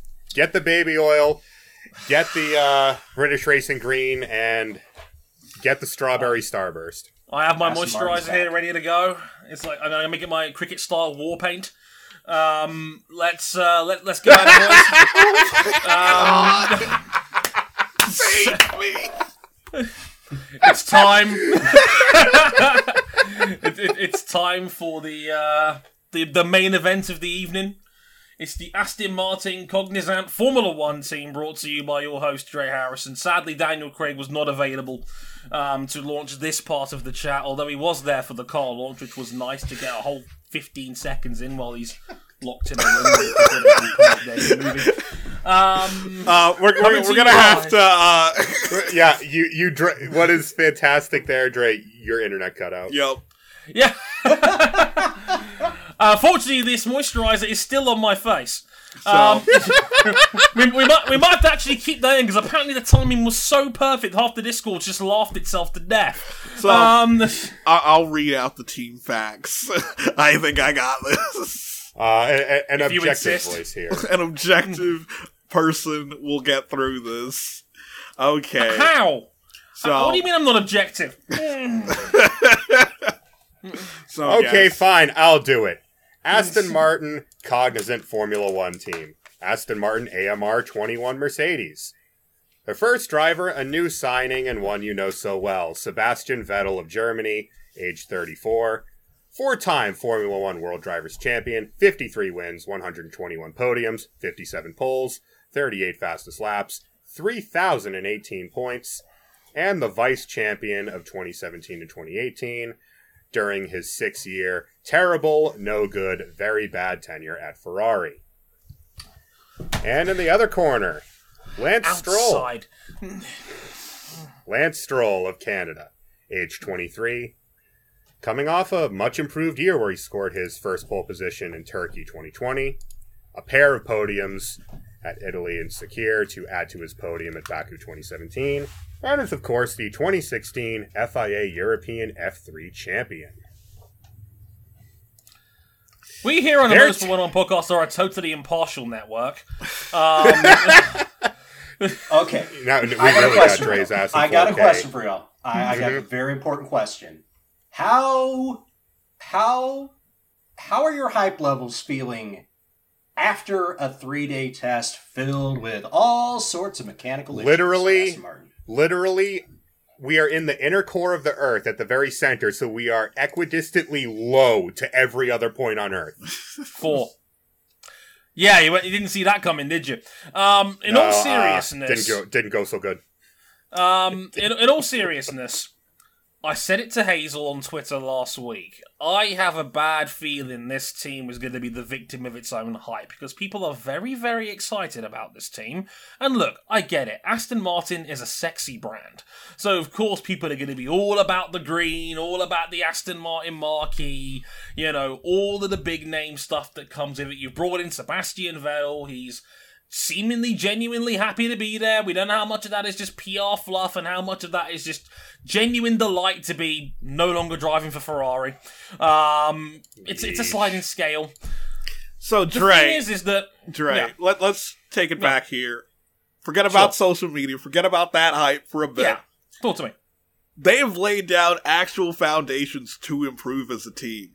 Their They have. their their factory is ten times larger than it was two years ago. The Mm-hmm. size of their team is exponentially larger than it was two years ago. They have Right. Yeah. far more resources than they've ever had as Racing Point or Force India. And I bet you they still get beaten by McLaren. no, Well, look, the yes. thing is, is that no, the thing is, right? And it, like, is, is, is what worries me a little bit, right? What worries me a little bit is that one, I'm still not sure about Lance Stroll, and I'll get to him in a minute, right? The the second thing is, is that one, McLaren are also another team that's on the up, which we'll get to next. Um, and there's no guarantee Vettel is going to be the team leader we want him to be in this team, and it worries me a little bit because there's not a lot of scope for improvement right away because their target is going to be obvious. Finish third. Like beat mclaren. Because no one's expecting them to go oh yeah we're going to take on red bull and mercedes straight out of the box. No no one's expecting that right? And the problem as well is that mclaren is now sharing their power unit. So any gains they had on engine power are now gone. Um, so Yes. that could also be a problem going forward. Like there are still a fair amount of question marks regarding this team, and testing did not help. Um, I know Well, testing is always. unfortunately for them, Mhm. all of their testing woes were a product of that very power unit manufacturer, Yep. which were also shared with that power unit manufacturer's team. More on them later. Hmm. Um, I tend to get the impression that while this car has plenty of potential, Mm. I don't think they've unlocked it yet. I think Sebastian Vettel really needed some testing mileage because we know he maybe is a little bit slower to adapt to a certain car than another driver might be. Mm. And he only got, I think, 117 laps over the three days with constant gearbox and turbocharger problems. At the same time, this is this is really the only year that this team is going to be like this. They're the only team with an all-new monocoque this year. Gone is in fact the pink Mercedes or indeed the green Mercedes. They've developed this car into what is very much its own beast. Yeah, I uh, was about to make a point. Like, back. if you watch F1 Tech Talk with Sam Collins, a friend of the show, um, hmm he said that this was like of of the very few of the cars that like because a lot of these are just B spec cars because we know we're getting a whole new set of. This is like one of the most new cars that's out there. Yeah, Yeah. It's not And just it- a copy paste from the Mercedes from a year before. And when the car was working, what little was, people seem to get a very good impression of the car when it was running at speed. Yeah. And I also think that this year's regulations regarding the floor and how some teams approach their car concept may be worse for Aston Martin this year, but after this, and we'll get to that in more detail with Mercedes, that's no longer a factor next year. For 2022, everything resets. Yeah. I I would love to see Vettel find his winning ways again with the team that well, the last time the Aston Martin name was in Formula One, apart from just being a sticker on a Red Bull, it didn't go that hot. But that was like No, it can only- television. It can only go better than it did with, with the Ideal situation. Vettel finds car. his winning ways again because we know this team did win a race last year under a whole different identity. And I would love to see Stroll achieve his potential because I feel like he does have potential. It's just he's got to shake off that that you know that label that he's had with him fairly and unfairly since he broke in. I I- personally that- felt for a long, long time that he's much better than that label has uh has been bestowed upon him. I, Doesn't I matter. He's got a race it's one of the more aggravating labels for me because look, you don't get pole around a track that uh, was in a catastrophic state. No. I would say is the best way to good. put. Yeah, at Turkey last year, it was laughable how bad the track conditions were. You don't get pole, and then dominate that race until a aerodynamic failure robs you of a potential win. If you don't, if you're not made of the right stuff. And last year, more often, really until Perez hit that unbelievable stride late in the year, he was matching Perez blow for blow. The problem And is, I believe did did not didn't Stroll also have a positive COVID test, and when he did. That happened to him until like late in the season, he just tanked. Germany. Yeah, He- it happened he caught, there. co- he caught COVID in Germany and then didn't score a point for five rounds. Yeah, and not all of that was his fault. He had the mother of all crashes when he lost a tire, I believe, in Mugello. Yeah. Mm. So I think Stroll was better last year than his end tally showed. Yes, that's fair. No, look, I was going to say, like, the issue I have is that this is year five for Lance Stroll, and he's already had a much bigger leash than most dudes around his level get in Formula One as it is. Oh yeah. Now, we all Kind of helps when your dad owns the team. Yeah, don't get me wrong. also- we all know the reasons why, and look, that's not his fault. Like your dad wanted to see you do well in the sport, and you know he just so happens to own the team you drive for. yeah. Uh, but you It's know it helps. But but you know it's hard to talk about him in that context because you know there's not anywhere near as much consequence regarding his seat compared to most people because you feel like. Well, Lawrence isn't going to drop his own son now, is he? Um, so you, again, that would be a level of uh, of I think the only anti-nepotism that I think I'd ever year- never see. But you know, when I when I look at Lance, I think his only truly weak year was 2019, where he just got he just got demolished in qualifying. Uh, last yeah by Perez, but also consider in 2018. I don't think you could fuse Michael Schumacher and Lewis Hamilton together and get any more points out of that fucking Williams. no, it was bad. Uh, so uh, I think in, on the current sample size of him being in just a comfortable situation with the team, he's only gotten better over the last two years, and I hope that Yeah. continues. For Vettel, dare I say it? I think he could grab a couple podiums this year if this car is in the midfield fight. And it suits him. And by all accounts, uh, Otmar Szafnauer has made it a point. They want to do everything they can to work with Sebastian to get the best from him and for him to get the best from the team. And that has been what Vettel's been asking for since he walked out of Red Bull, walked into Ferrari, and got told to shut up and drive. Mm. We'll just have to see how that one plays out, unfortunately. I mean, I mentioned it in my in my preview video. They were saying all the right things, and again, I don't know how much of that is is, is just PR fluff talk. But the, if, like I said, if they're giving Vettel the keys to the castle, then that's when he's at his absolute best. Yeah. Um, and that's that's going to be the question mark. If time goes on, if Stroll gets hot early, who knows what could happen? Uh, uh, is, is the whispers about how good Vettel is as a driver still going to be there? Because he came off two bad years at Ferrari, not entirely on him, but this this is like the last two years was was what a lot of people who have not been Vettel fans for years have said was vindication. Like yeah, what like they always a, a, wanted certain, a certain someone who writes only hot take pieces for a certain car blog, like how uh, we should repave Sebring, and how Sebastian Vettel appears to have forgotten how to drive fast. I'm not going to go into that, otherwise my head will explode.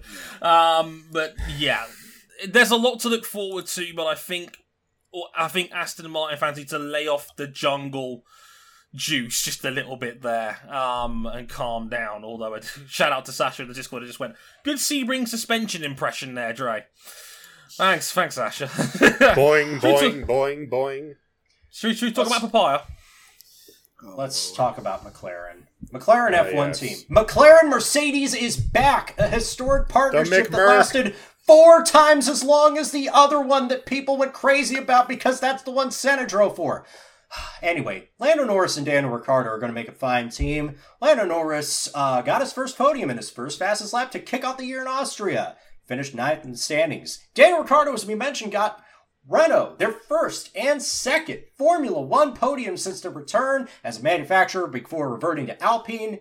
Ricciardo, of course, has the longer career with seven wins, 31 podiums, 15 fast laps, and three pole positions.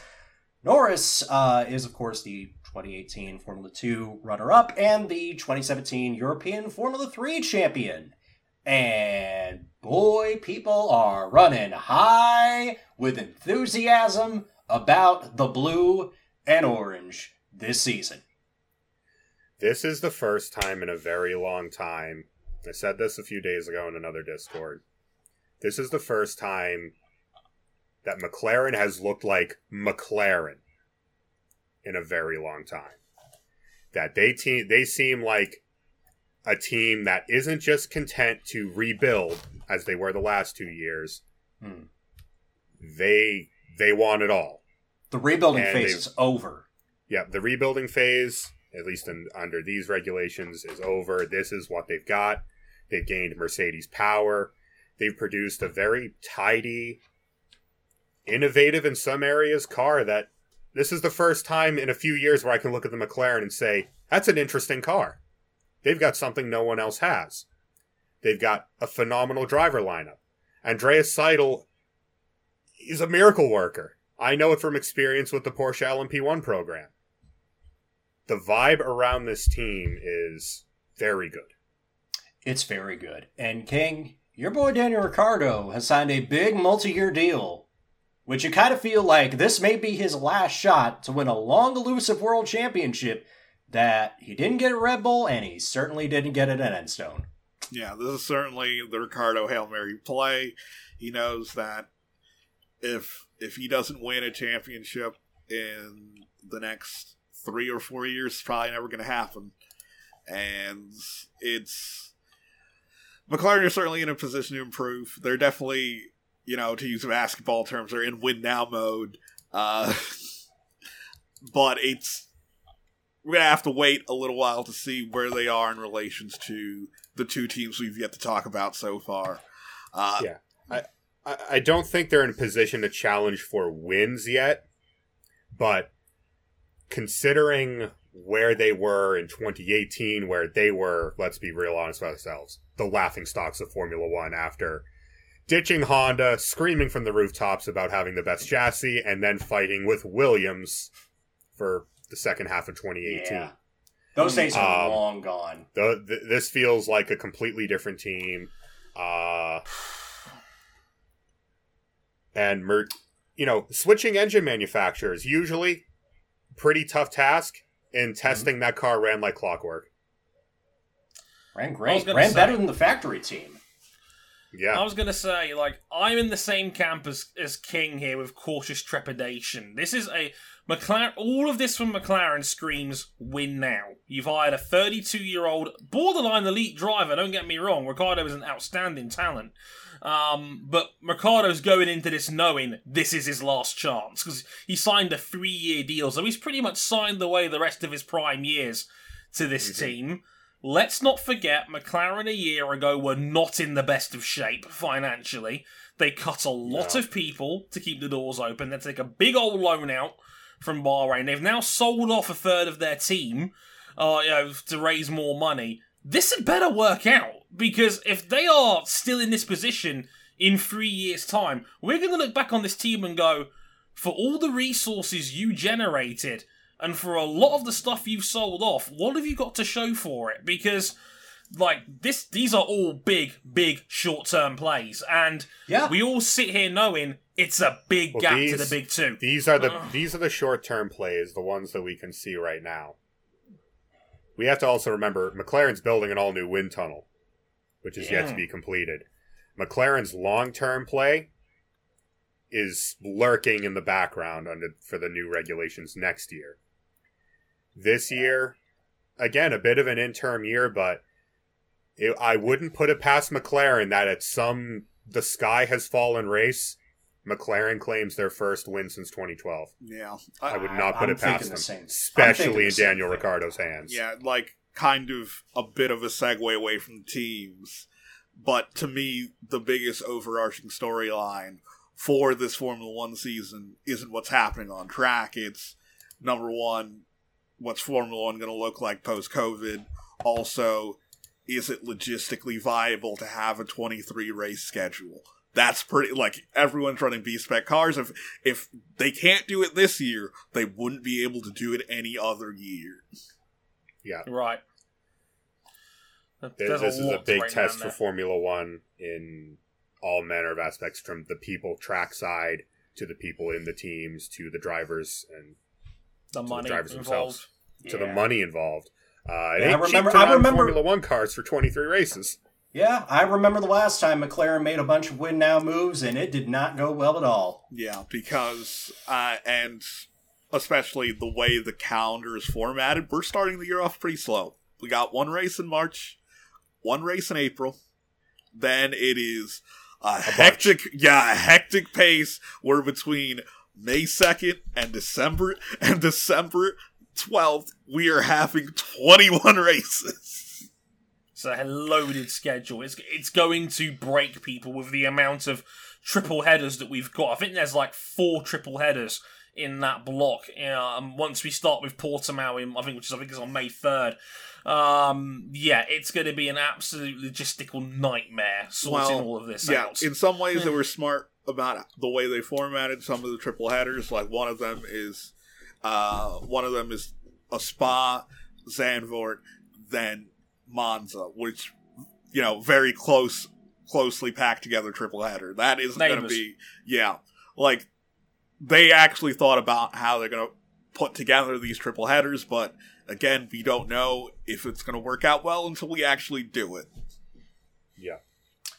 Before we wrap up McLaren, uh, Dre, your thoughts on what Generation Z's favorite driver needs to do for 2021 to be considered a success for him and the quadrant? uh, gain fifty thousand subscribers. Um, open a second, open open a second account for highlights. Um, no, um, uh, no. Um, in all seriousness, if he can run it even close to Daniel Ricciardo, like he did with Carlos last year, uh, that would be considered a win as far as I'm concerned. Because Carlos is great, Daniel's even better. Daniel, I I think, is a cut above Carlos. Daniel is a genuine, again, like I said, top three level driver in the field. And if Lando is able to keep him honest, that would be a big positive. The problem is, is that the other two guys in his class from similar years are Verstappen and Leclerc, and they had rockets put up their ass from the first year they were in Formula One, and that's something that just doesn't normally happen. Lando still batted above average for a rookie when he got a top four seat in the sport, but unfortunately, Verstappen and Leclerc are in race winning level, top two, top three level cars within like 20, car- The 20 second within 25 the career second year races. of the sport. Second You have year to remember the state of McLaren. You have to remember Yeah. the state of McLaren when Lando got in there. We were wondering if he was going to score points in his first year because we didn't Yeah. know where McLaren was going to be. and that car ended up fourth in the championship. It was a big, big turnaround their second year at Ren- with, with Renault power. Um, and yeah, the, like I said, the problem is that the other guys we're now going to be comparing him to as the future dudes of this sport all had a very unrealistic, unfair advantage to how their career started because, by all accounts, getting into elite level machinery in year two is not normal in Formula One. That does not normally happen. Like Uh, even Lando, right like I said, uh, like right Lando now was above average. for a McLaren. Right, like Lando was above average to even get a top four seat when he debuted as a rookie two years ago. That's still above par for a brand new driver in Formula One these days. So, eh, Lando, in one sense, was lucky and also kind of unlucky at the same time. It was really strange. It was a, a luck paradox, if you will. Well, now I think I think uh, the luck is swinging his way, where now McLaren are genuinely on the up and are starting to try and swing for regular competition, not just in the midfield, but trying to break free from the midfield. Yeah, that that should be the goal. The goal is consolidate third, the stretch goal should be try and mitigate some of the gap to the big two. If you do that, that's a net positive. If you're Lando, if you can keep Daniel Ricciardo honest, that's a great season as far as I'm concerned. Because This, I at the think stage we of his career, absolutely. for a year three guy, they're going to be more critical of him, but at the same time, the level of competition just went up a notch as well for Lando Say, Norris. th- So- There's a there's a ten year gap in age. He has Yeah. a lot of time. If he can match the Ricciardo this early on as a 22 Very good. year old, he's got a. We, we already know how good Lando is. That's Yeah. just going to make his stock higher. As, as Hazel put it a couple of months ago, like if Lando was one of these guys that didn't sign a long-term extension last year and was going to be a free agent at the end of the season, which by the way, half the grid will be at the end of this season, Yeah. he'd be the number one guy on the list people will be going after, probably after Lewis Hamilton. Like because he, he ticks every box. He's young, he's fast as hell, and he's extremely likable. Like that is you, you- you've got a marketing wet dream and a really talented young British driver on, under your wing. He'd be Yeah. extremely high value on any big board. So yeah, there's a lot to like about Lando, and yeah, like I said, if you if you can keep Ricciardo honest, that's an excellent season, and I don't think it's fair we compare him to Verstappen and Leclerc, who had vastly different careers going in and an unfamiliar situations happen to their early careers in Formula One that is way, way, way above par because the sport's Mhm. changed. I think the sport's changed in the sense of we expect younger drivers to do more now because we are more excited and more engaged about younger talent than we've ever been in Formula One. Again, nothing to do with Twitter. Ah, Mhm. The moving on. Screw the olds. Um, thank you for much for making it this far. By the way, we've got our present now. It's the big four, starting with Red Bull Racing Honda and the RC- RB16B, driven by Max Verstappen and Sergio Perez. Max Verstappen, 24 years old from the Netherlands, has 10 wins, 42 podiums, 3 pole positions, 10 fastest laps in the 96 races since Spain of 2016. When he joined the team, he finished third in the Chap 1 Championship the last two years running. He is, of course, F1's youngest ever driver and race winner. Sergio Perez won last year's Sakhir Grand Prix, driving for the team that is now Aston Martin. He has 10 podiums, 706 points, and 195 races and 191 starts. Last year, he was best of the rest, fourth in the 2020 F1 standings. This is the last year of Honda as Honda. These same engines will exist, but under a different name. And it seems like Red Bull Racing won the preseason testing championship and won it by a mile and a stretch. For the first time in a decade, does this mean? Does this possibly mean this Red is- Bull are back? This is. Stop it, Dre. Now, it, it's the hope that gets you, isn't it? I mean, this is the first time Red Bull has had what could be considered a good preseason in a decade A since time. 2011. In 2012, they stunk in preseason. In 2013, they were mid. All throughout the turbo hybrid era, I mean, geez, for a couple of years, they kept having to put their fires on their cars out. Mhm. This is uncharted territory in this era of F1. Yeah. It's a Red Bull look one. good. They don't just look good, they look great. Last year, And that- hmm.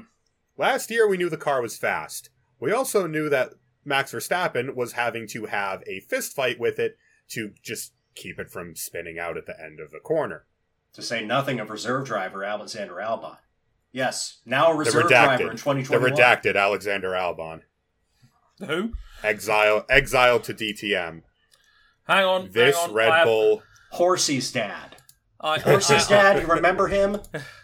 I have a visual Yes. representation of the uh, of the size of the amount of Kool Aid people are drinking, hoping that Red Bull are going to match Mercedes. I have no, I have no Kool Aid whatsoever. yeah, like to to It's- paraphrase our uh, now over time on the on the Discord server watching the America's Cup.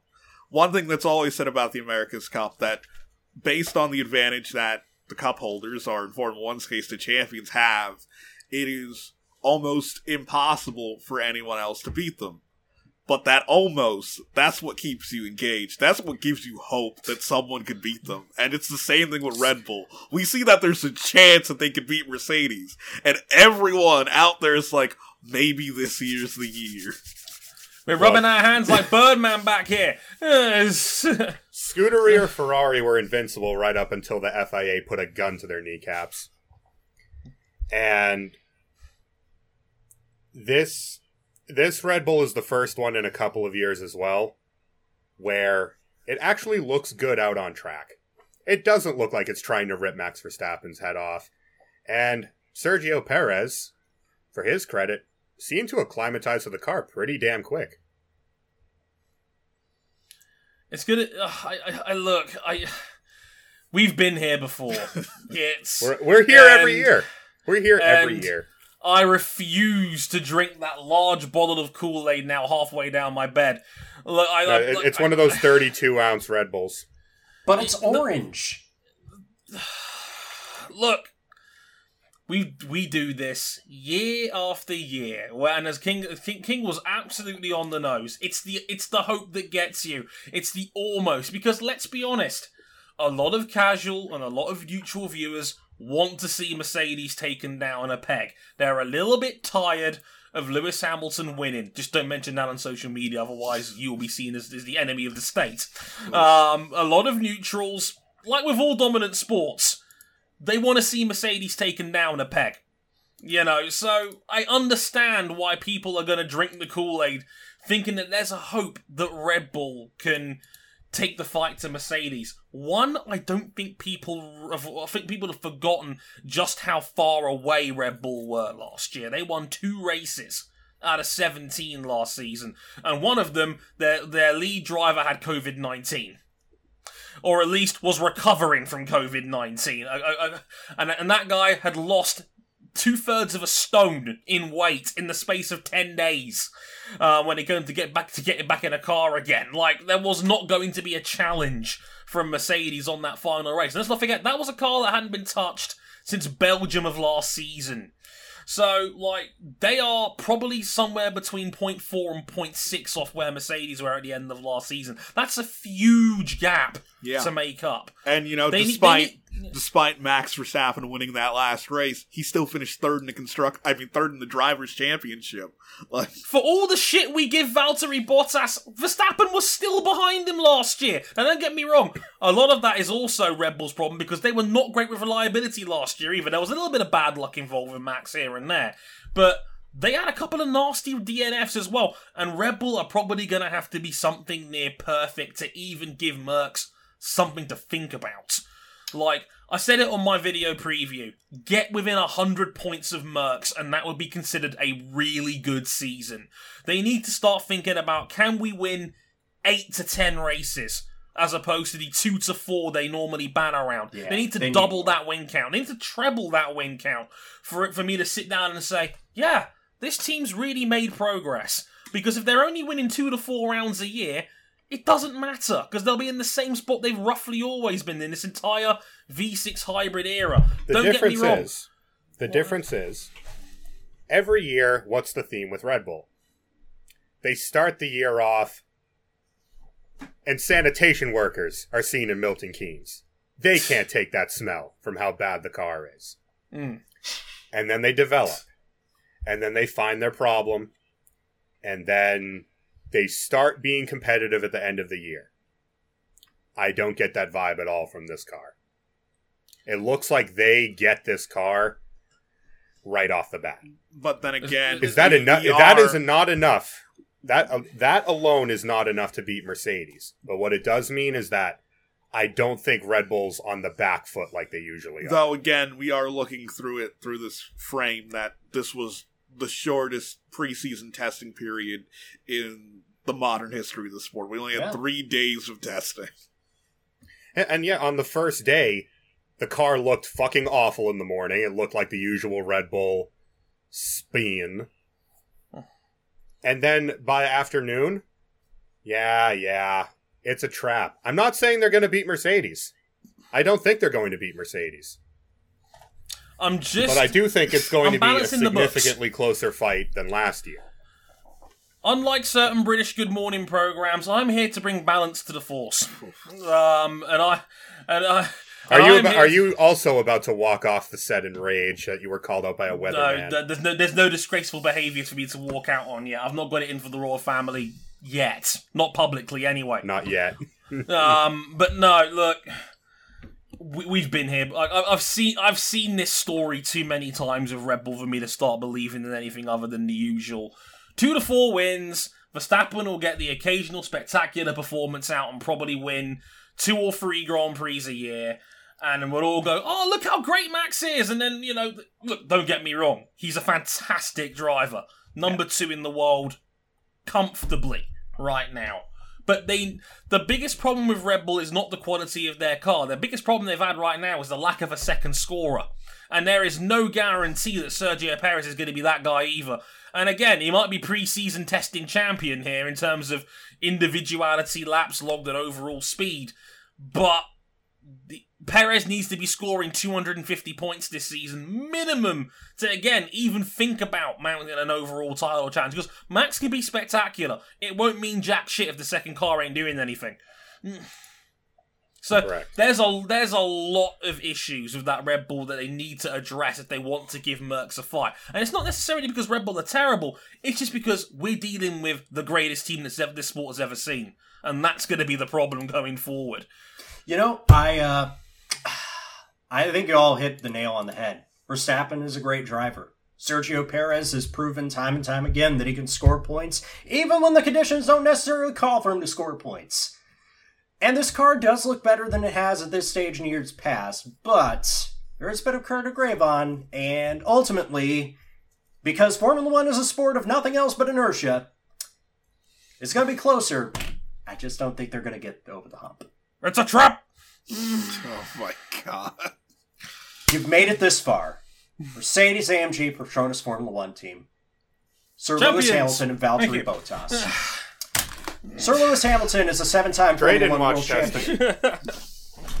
Most wins, most poles, most podiums, most points. Six seasons with ten wins or more. Valtteri Bottas, nine wins, fifty-six podiums, sixteen poles, fifteen fast lap, one thousand five hundred twelve points, and most of that comes with his tenure at Mercedes. He's two-time Formula One vice champion. I'll say this for free, Valtteri Bottas. If nothing else, just go out there and have a career year, just so you can boost your value on the free agent market.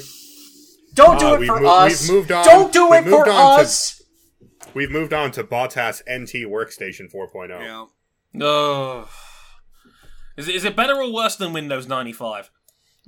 Um, to be Can't be any determined. worse than Windows Mercedes had their worst preseason test of the turbo hybrid era. God damn it, Again, Jim. it's the God hopes. damn it, Jim. You did it again.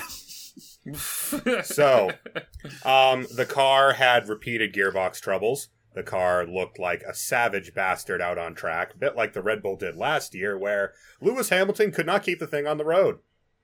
They covered the least times did mileage of Lewis any team. Hamilton's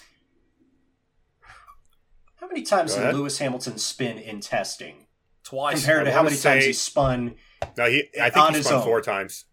Four. He spun quite a few. Yeah, he he spun more in testing than I've seen him spin in fucking years. Um, Mercedes look not so much hurt because I think hurt is the wrong way to term it. I think these new floor regulations have caught them out where I think it has very heavily affected where the sweet spot on their car is and where it's happy. Not only have they not found that, I mean, they were having trouble just hanging on to that car at all. It's not very Merce- it, it's not a very Mercedes vibe. Usually, even one. when they're slow, correct? So, Correct. So question, uh, so question number one: Does any of this matter? yes. You Because sure? Mercedes are used to being slow in preseason testing. We see it every year. They don't post any lap times. They just pound around for a couple hundred laps every day. Did you know that intentionally spinning the car is a form of sandbagging? a bit, bit of high risk sandbag. It was actually there was the sandbags in the Mercedes were so big they triggered a sandstorm on day one of testing, which enveloped the track for really had second half of the day. Narratives is- aside, though. This is weird. Yeah. I'm used to mer- watching Mercedes be slow. Stop, Dre. I Dre, will did you never Dre, log did off. you watch t- did you watch testing? Did you waste your time watching testing? I know If I Mercedes- didn't. I got some good sleep. If Mercedes looked like this and they had their typical insane amount of mileage on the car, I would say this is business as usual. I think Mercedes aren't hurt, but I think they are on the back foot compared to what we think of Mercedes as, which is this invulnerable, unstoppable team. yeah. and And they'll figure it out by Portimao, and then they'll win 15 in a row, and it won't matter. Next, But then, um, but but you, there's another very important part of this. Does Mercedes really want to blow 2022 on fixing the car if indeed there is a problem? This is the worst year to start on the back foot. I know what Red Bull will do. They'll develop the car until the 23rd race in the season, say fuck 2022. Red Bull will throw. Uh, we, we know Red Bull will throw the house at this. Like Mercedes might throw the house at this. We know, we know I don't from know we if know, they we can know from afford history. Yeah, we know from history. Mercedes does not do that. If they're like, No. if we reached mid-season and like whatever the car is at mid-season, that's their car for the year. They're not. Yeah. No matter how good or bad it is, they're not going to develop it past that point. They're focusing The, on. the funny next thing is, though, is like Toto Wolff said after the test, "quote We found the fly in the suit." We found, I think what was he? We found the hair in the suit. what So is they he else gonna, you gonna say? No, we don't know what's wrong with our car, guys. Yeah. So No, it- no, like- he's no. It's a that was out of context. That is saying, yeah, we found there is a problem with the car. That's not saying we found Yeah. the fix for the problem. no, no. I I'm- think- I'm- I'm- think the Mercedes we saw in testing is not necessarily the car we'll see at round one. I no, think even, they're- not even near. Hmm. I'm not something on the 2019 level where they just threw the whole car away and brought a new one for week two. But at the same time, that's a very risky strategy when you had three days of testing and potentially hundreds of laps to throw at the problem, and instead you waited until FP1 of round one. Yeah. What Typically, that's never it- been a good like, strategy. things Merc said apparently they had no plans to do a race sim during that test anyway, so the lack of lap time didn't really bother them. Their words, The lap time- mine.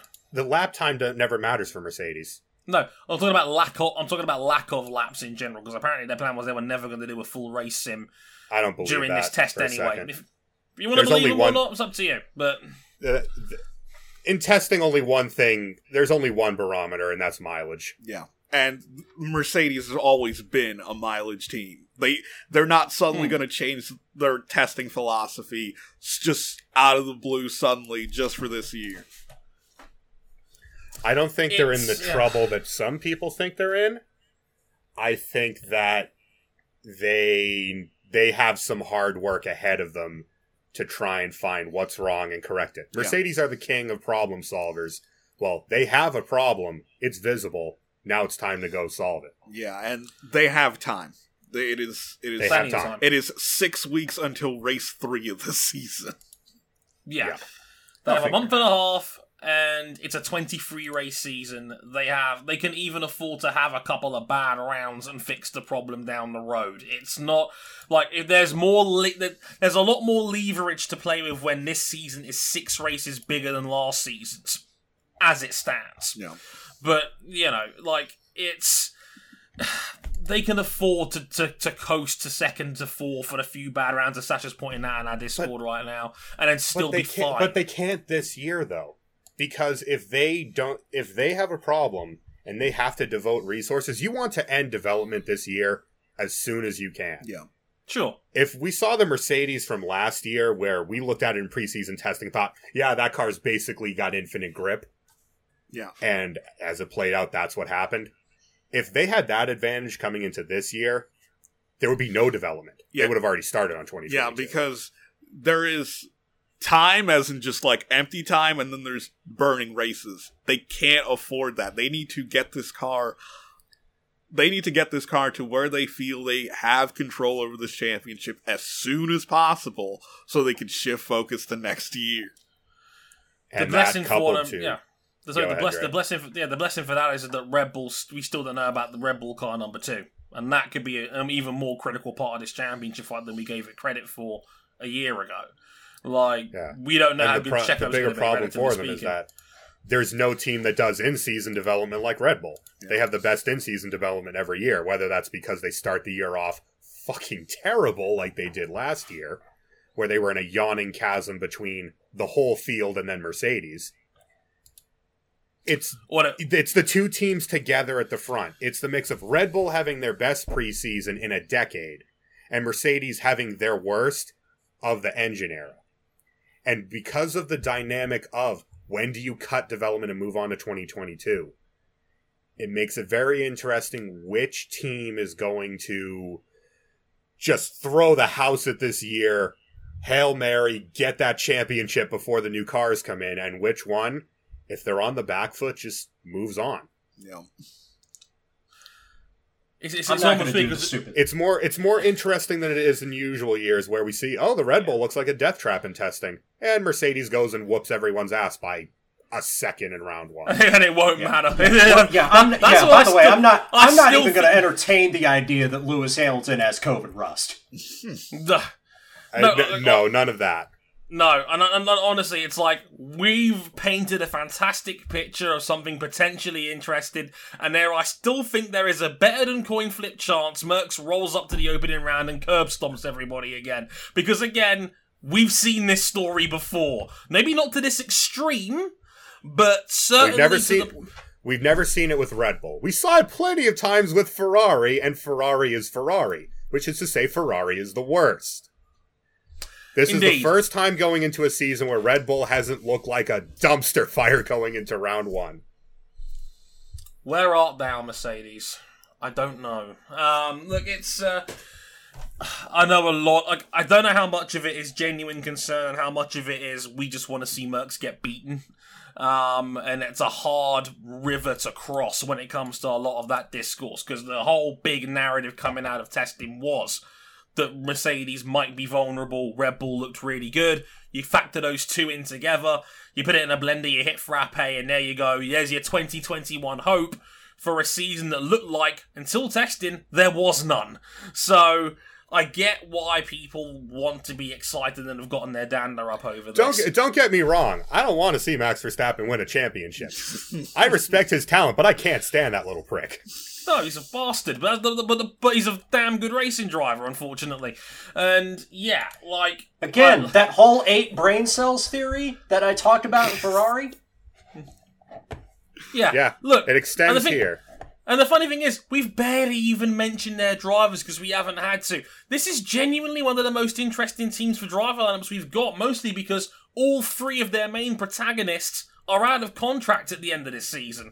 Hamilton's out of contract, Bottas is out of contract, and George Russell is out of contract for next season. What I want to see, I don't want to see Lewis Hamilton be so goddamn bored this year that he forgets start procedures and is getting penalties and losing races because he doesn't because he gets to operate at like seventy percent because his car is so busted and Valtteri is Don't whack. mention that on the internet. We're going to be killed. They can be in my inbox. I do not care. Just because he has a good car does not devalue him as a driver, and vice versa. I want to see more than last year, where we saw round one and already knew it was dead. Yeah. Yeah. Yeah. We can only hope. So, before we get out of Dodge, is there any movement on the obvious predictions for driver and for driver and constructors titles? Um, no. I, I got some interesting prop bets later on, as well as championship odds. Go on. Do I do it to be a contrarian? No, we don't do that here. Trey, it's all That's you ever my do. job. That's my job on the show. I, when am I ever the contrarian on this show? Don't all laugh. Uh, Thank you, King. See, some King gets it down there. What, what, don't- don't you shake your head. Okay, RJ, what's next?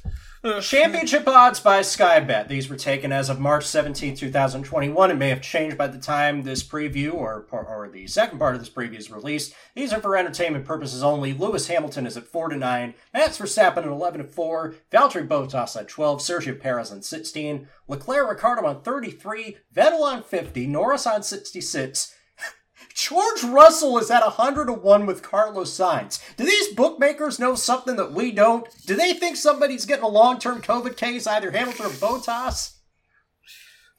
Alonso on 150, Stroll and Tsunoda on 250, which is weird that he's that far ahead of Gasly and Ocon on 500, Raikkonen at 1,000, Giovinazzi and Schumacher on 2,000, and Latifi and Driver One Haas at 2,500 to 1. Oh no, Hit the cons- what a shame. In the Constructors' Championship, Mercedes are at 1 to 4 odds. Red Bull are at 3 to 1. McLaren on 25, Ferrari on 28, Aston Martin on 100, Alpine on 150, AlphaTauri at 500, Alfa Romeo at 750, Haas and Williams at a 1,000 each. Are there any good bets in this? No, No, honest. yeah, like it's the usual. The only, the only one I, I the only one I said that was even half worth a sniff is Valtteri Bottas each way for the championship because you get a of the odds for top two. If Mercs are dominant, there's a good chance Valtteri will be second. A of the odds if you're willing to go each way. The place bet pays four to one. It's not bad by any stretch. If you're willing to wait till December to, to collect your winnings, because obviously it's, it's eight months down the road, um, basically. Um, that's about as good as he is he going to get on this one as far because like Hamilton and Verstappen are so short title odds wise and I don't think Verstappen's going to win the drivers title um, and that's about it really um, I, I, I wish I could sit here and tell you something cool but I got nothing. Um, the bookies are not going to get rinsed in, uh, for the fourth year in a row because they've been very generous with Hamilton prices year on year. This, I think, this was the year they turned around and was like, Nah. we're not. We're not. Not don't don't time. even bother. Not like don't even bother. Like with us, he's two to five. I mean, that that's the don't even bother price right there. Um, in other words, you, you you're betting hundred dollars to win forty. I mean, Right. don't even bother. Honestly, Prop bets time. Uh, over under five and a half podium finishes from teams other than Mercedes and Red Bull. I'm going over. you, you cut out a second there, RJ. All right. Now we're at the prop bet section of our Right. podcast. Mhm. Five and a half podium finishes over under from teams other than Mercedes and Red Bull. Did it happen again? Yeah, think it happened again. It's, it's, don't been want me to do these prop bet segments. it- it's it's been happening a bunch during RJ's feed. Yeah. Ah, Try damn again.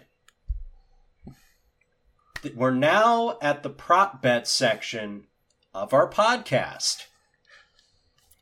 I would like to start with a podium finishes over under of five and a half from teams other than Mercedes and Red Bull. Did I get it in one take? Yes. Yes. I'm Something going happened over. first time. Under. Uh, you could you could put me on the over. Over. I, I think the races are going to be chaotic enough this year that we'll get we'll get six we'll get six podium finishes outside of Red Bull and Mercedes. That's why they run the races, of course. One and a half wins from teams other than Mercedes and Red Bull. I'm also going over. Over. Under. I think we'll get three. I think we'll get three. I'm going under. Uh, I, I'm going under too. I think Mercedes and Red Bull are going to hold somewhat of a monopoly on, on the top And, step. and, and yeah, and I'm, I'm I'm I'm leaning towards Perez being good this year, which will make it that much harder for anybody else to win. Hmm. 24 and a half safety car interventions, not including VSCs, for the 2021 season. So actual car out on track. Yeah. Okay. So that Under. is, yeah, that is more than one safety car a race. Uh, Unless Singapore gets like six or something, but uh, Hard- I don't think that happens. Hardcore under. Under. yeah, I'm under this one. You know, the trends have shown I'm going over. You're Oh my god! really? This Really? is going to be a There- mess. There have been a, there have been a couple of two and three baggers in a 17 race season last year. I like how Lewis, Lewis puts in our uh, Discord. If Baku happens, over. fair, fair.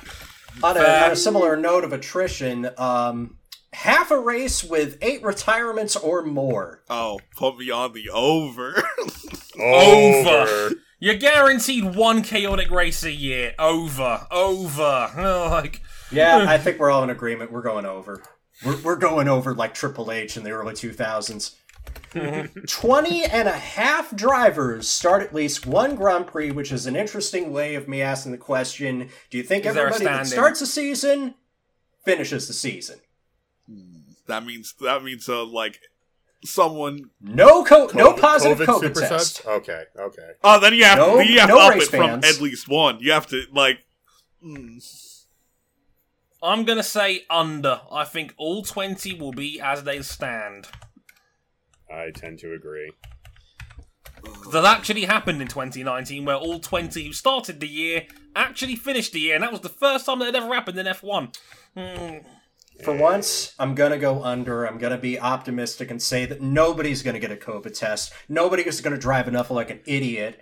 No on going on holiday mid-season. You fuckers. Give Um, the the over. I think someone's getting fired. Whoa! I think someone's Get- getting fired this season. okay. Checo, I'm looking at you. Charles Leclerc, I'm looking in your general Car- direction. no, no. Carlos Sainz. He said, what about me, Matthias? I'm going home. Um, we're wrapping these up here. Uh, as an apology for not being able to do a full season preview for Formula 2 in 2021, who you got to win the Formula 2 championship? Yep. As a quick refresher, the what I consider the title contenders in F2 this year. At Prema, we got Robert Shwartzman and Oscar Piastri. At Uni-Virtuosi, we got Guanyu Zhou and Felipe Drugovich. At Carlin, we got Ticktum. Uh, we got Ticktum and Daruvala again. And at Hitech, we have Lawson and Vips. Uh, ART also have Lundgaard and Théo Pourchaire. Uh, those are pretty much everyone I think who would have a realistic chance of winning this championship. I wouldn't over overlook Marcus Armstrong at DAMS. I, I would overlook Roy Nissany. He's not going to be the fifth year fun ruiner this time out. But uh, I, uh... I'm going to go with a spicy Lundgaard. Spicy. Look. I'm gonna I like go. Christian. I, I like Christian Lundgaard. I'm myself, going personally. with the safe pick, Robert Shwartzman. Oh, total bandwagoner over here. Boo! Boo! Title I- town bitch.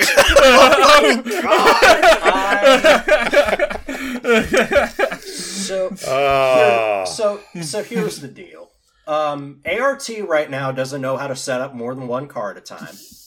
Uh, we don't. It's hard for me to gauge where Hitech's guys are. It's hard for me to gauge where Carlin's guys are. I think, I think I'm going Guanyu Zhou for the title this year. Okay.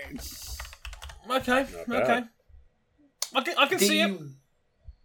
And just to wrap things up, because I think we're, I guess we're all in agreement that Mercs are going to win the World Constructors Championship. Yeah, yeah. Uh, Yeah. yeah. Because World Ineos Constructors got to bring Championship some without- cup home. Yeah. Wh- who's going to win without the big two? In other words, who's going to finish third and take the Formula One and a half title? McLaren. Papaya. McLaren. Aston. Just because I, I. Ooh. I really, Uh, it's between those two teams, isn't it? Yes. Yeah. You know? Go on, King. I, take, I, I rescind my previous insult. If it wasn't for the testing woes, I'd go Aston Martin out of the box. And I still think they'll do well and contend for wins. I think it's going to be McLaren Mercedes. also, I love that Steve in the Discord is disappointed King you didn't pick Alpine.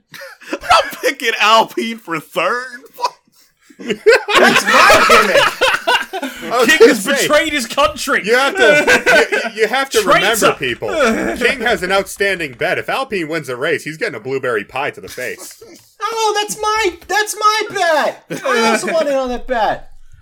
I'm Let's finally go. World Let's go, Champion. Ocon. Let's go, Ocon. I want a pie in the face. Yep. And I guess we're all in agreement that Lewis is going to win World Drivers Yeah. Championship. Lewis is going to be Who's finishing runner-up? Ooh. Verstappen. I, I have no faith. I, I've given up on the Valtteri Savior Tour at this point. I think Uh, Verstappen yeah, next I'm, second. I'm, go- I'm I'm also going for I'm going. I'm going for Stappen. Ouch! The man you gave a 10! You traitorous heathen! Oh my god. Cam, what about you? It's fucking, it's, it's Verstappen. Like, what, what do you take me for? A Valtteri Bottas apologist? I'm not king. whoa! Whoa! whoa. 10 out of 10 have an ass. Folks, we're we're we're delirious after two solid I will hours of note a note though. A note on that runner up. I think Verstappen runs it within a race this year. I'm going to say Lewis wins it Disagree. one race early, Oh. not three.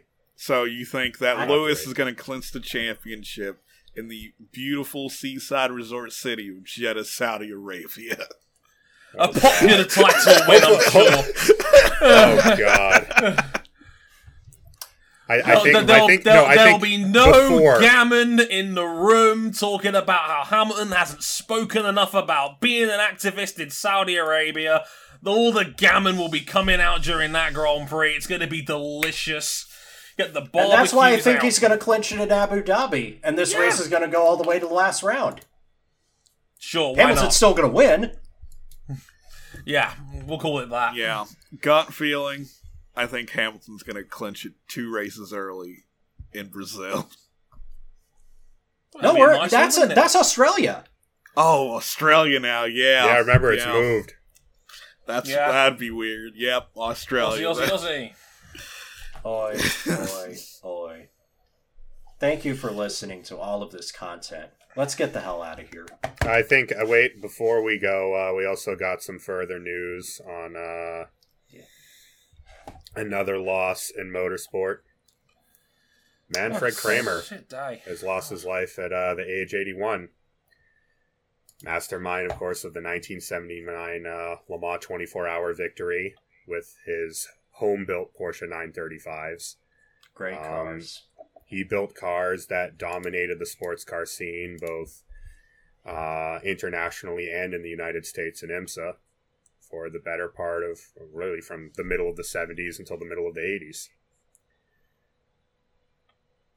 Along with his brother, uh, Erwin Kremer. Mm. Huge loss in sports car racing. Yeah. What a shit day for motorsport. Jesus Christ. God. We, we got news of this about an hour ago as we were recording the show. Um, yeah. Not a nice day at all in motorsport, unfortunately. Um, of course, our thoughts and um, prayers go out to their loved ones and those affected. Shall I wrap this up, RJ? Go ahead. Take us Yeah, home. good idea. Um, because uh, this this was this was like the old days of Motorsport 101 where we went two hours twenty minutes for your enjoyment, but I really enjoyed that for um for the most part. So uh, yeah, hopefully all of our predictions get, get torn up and put in a bin because that would be the best news for everybody involved. Um, thanks everyone that stuck around, much appreciated. Uh, or joined in late. It was, was heck, it was such a long window. I can't say I blame you. Um, but uh, basically, you can find us one more time. We're on YouTube.com forward slash Motorsport 101 or on Facebook.com forward slash Motorsport 101. Our Twitter handles are on the screen right now, uh, down in the description below if you're watching this on YouTube after the fact, or if you're not listening to us on video at Harrison101HD, at RJ O'Connell, at Ryan Eric King, and at C Buckley 917. I knew I was forgetting something this morning. The Instagram page, Motorsport 101 Pod, for, for all the updates on new episodes and content and bonus stuff and all that is on there. Our podcast page, our website, motorsport101.com. And if you really like us, you can back us financially on Patreon, patreon.com forward slash motorsport 101. Five dollars gets you early access to all of our audio shows while we're still caught up. Um, and ten dollars for the supporters club of our Discord server and the video versions of all our shows as well. Thank you very much for listening. We'll be back next week because yeah, the uh, bi-weekly break is over. We've got a MotoGP season preview to get through on season preview season, ladies and gentlemen. And uh, Ladies and gentlemen, and friends outside the binary. he's back. or is he? He's back We'll and he's swole. Talk about He's- Rep Swole Rep Honda. Swole Honda. or is he? Or isn't he? We'll find out and talk more about that next week on the show because if you thought this was a crapshoot, you haven't seen the 2021 MotoGP season yet. That'll be fun. Until then, I've been Drake Harrison, they've been RJ O'Connell, Ryan Eric King, and Cam Buckley. Until next time, thank you very much for watching and listening, and we'll see you guys soon. Sayonara. and it's lights out and it's go, go, go. Bye. Quite sad now.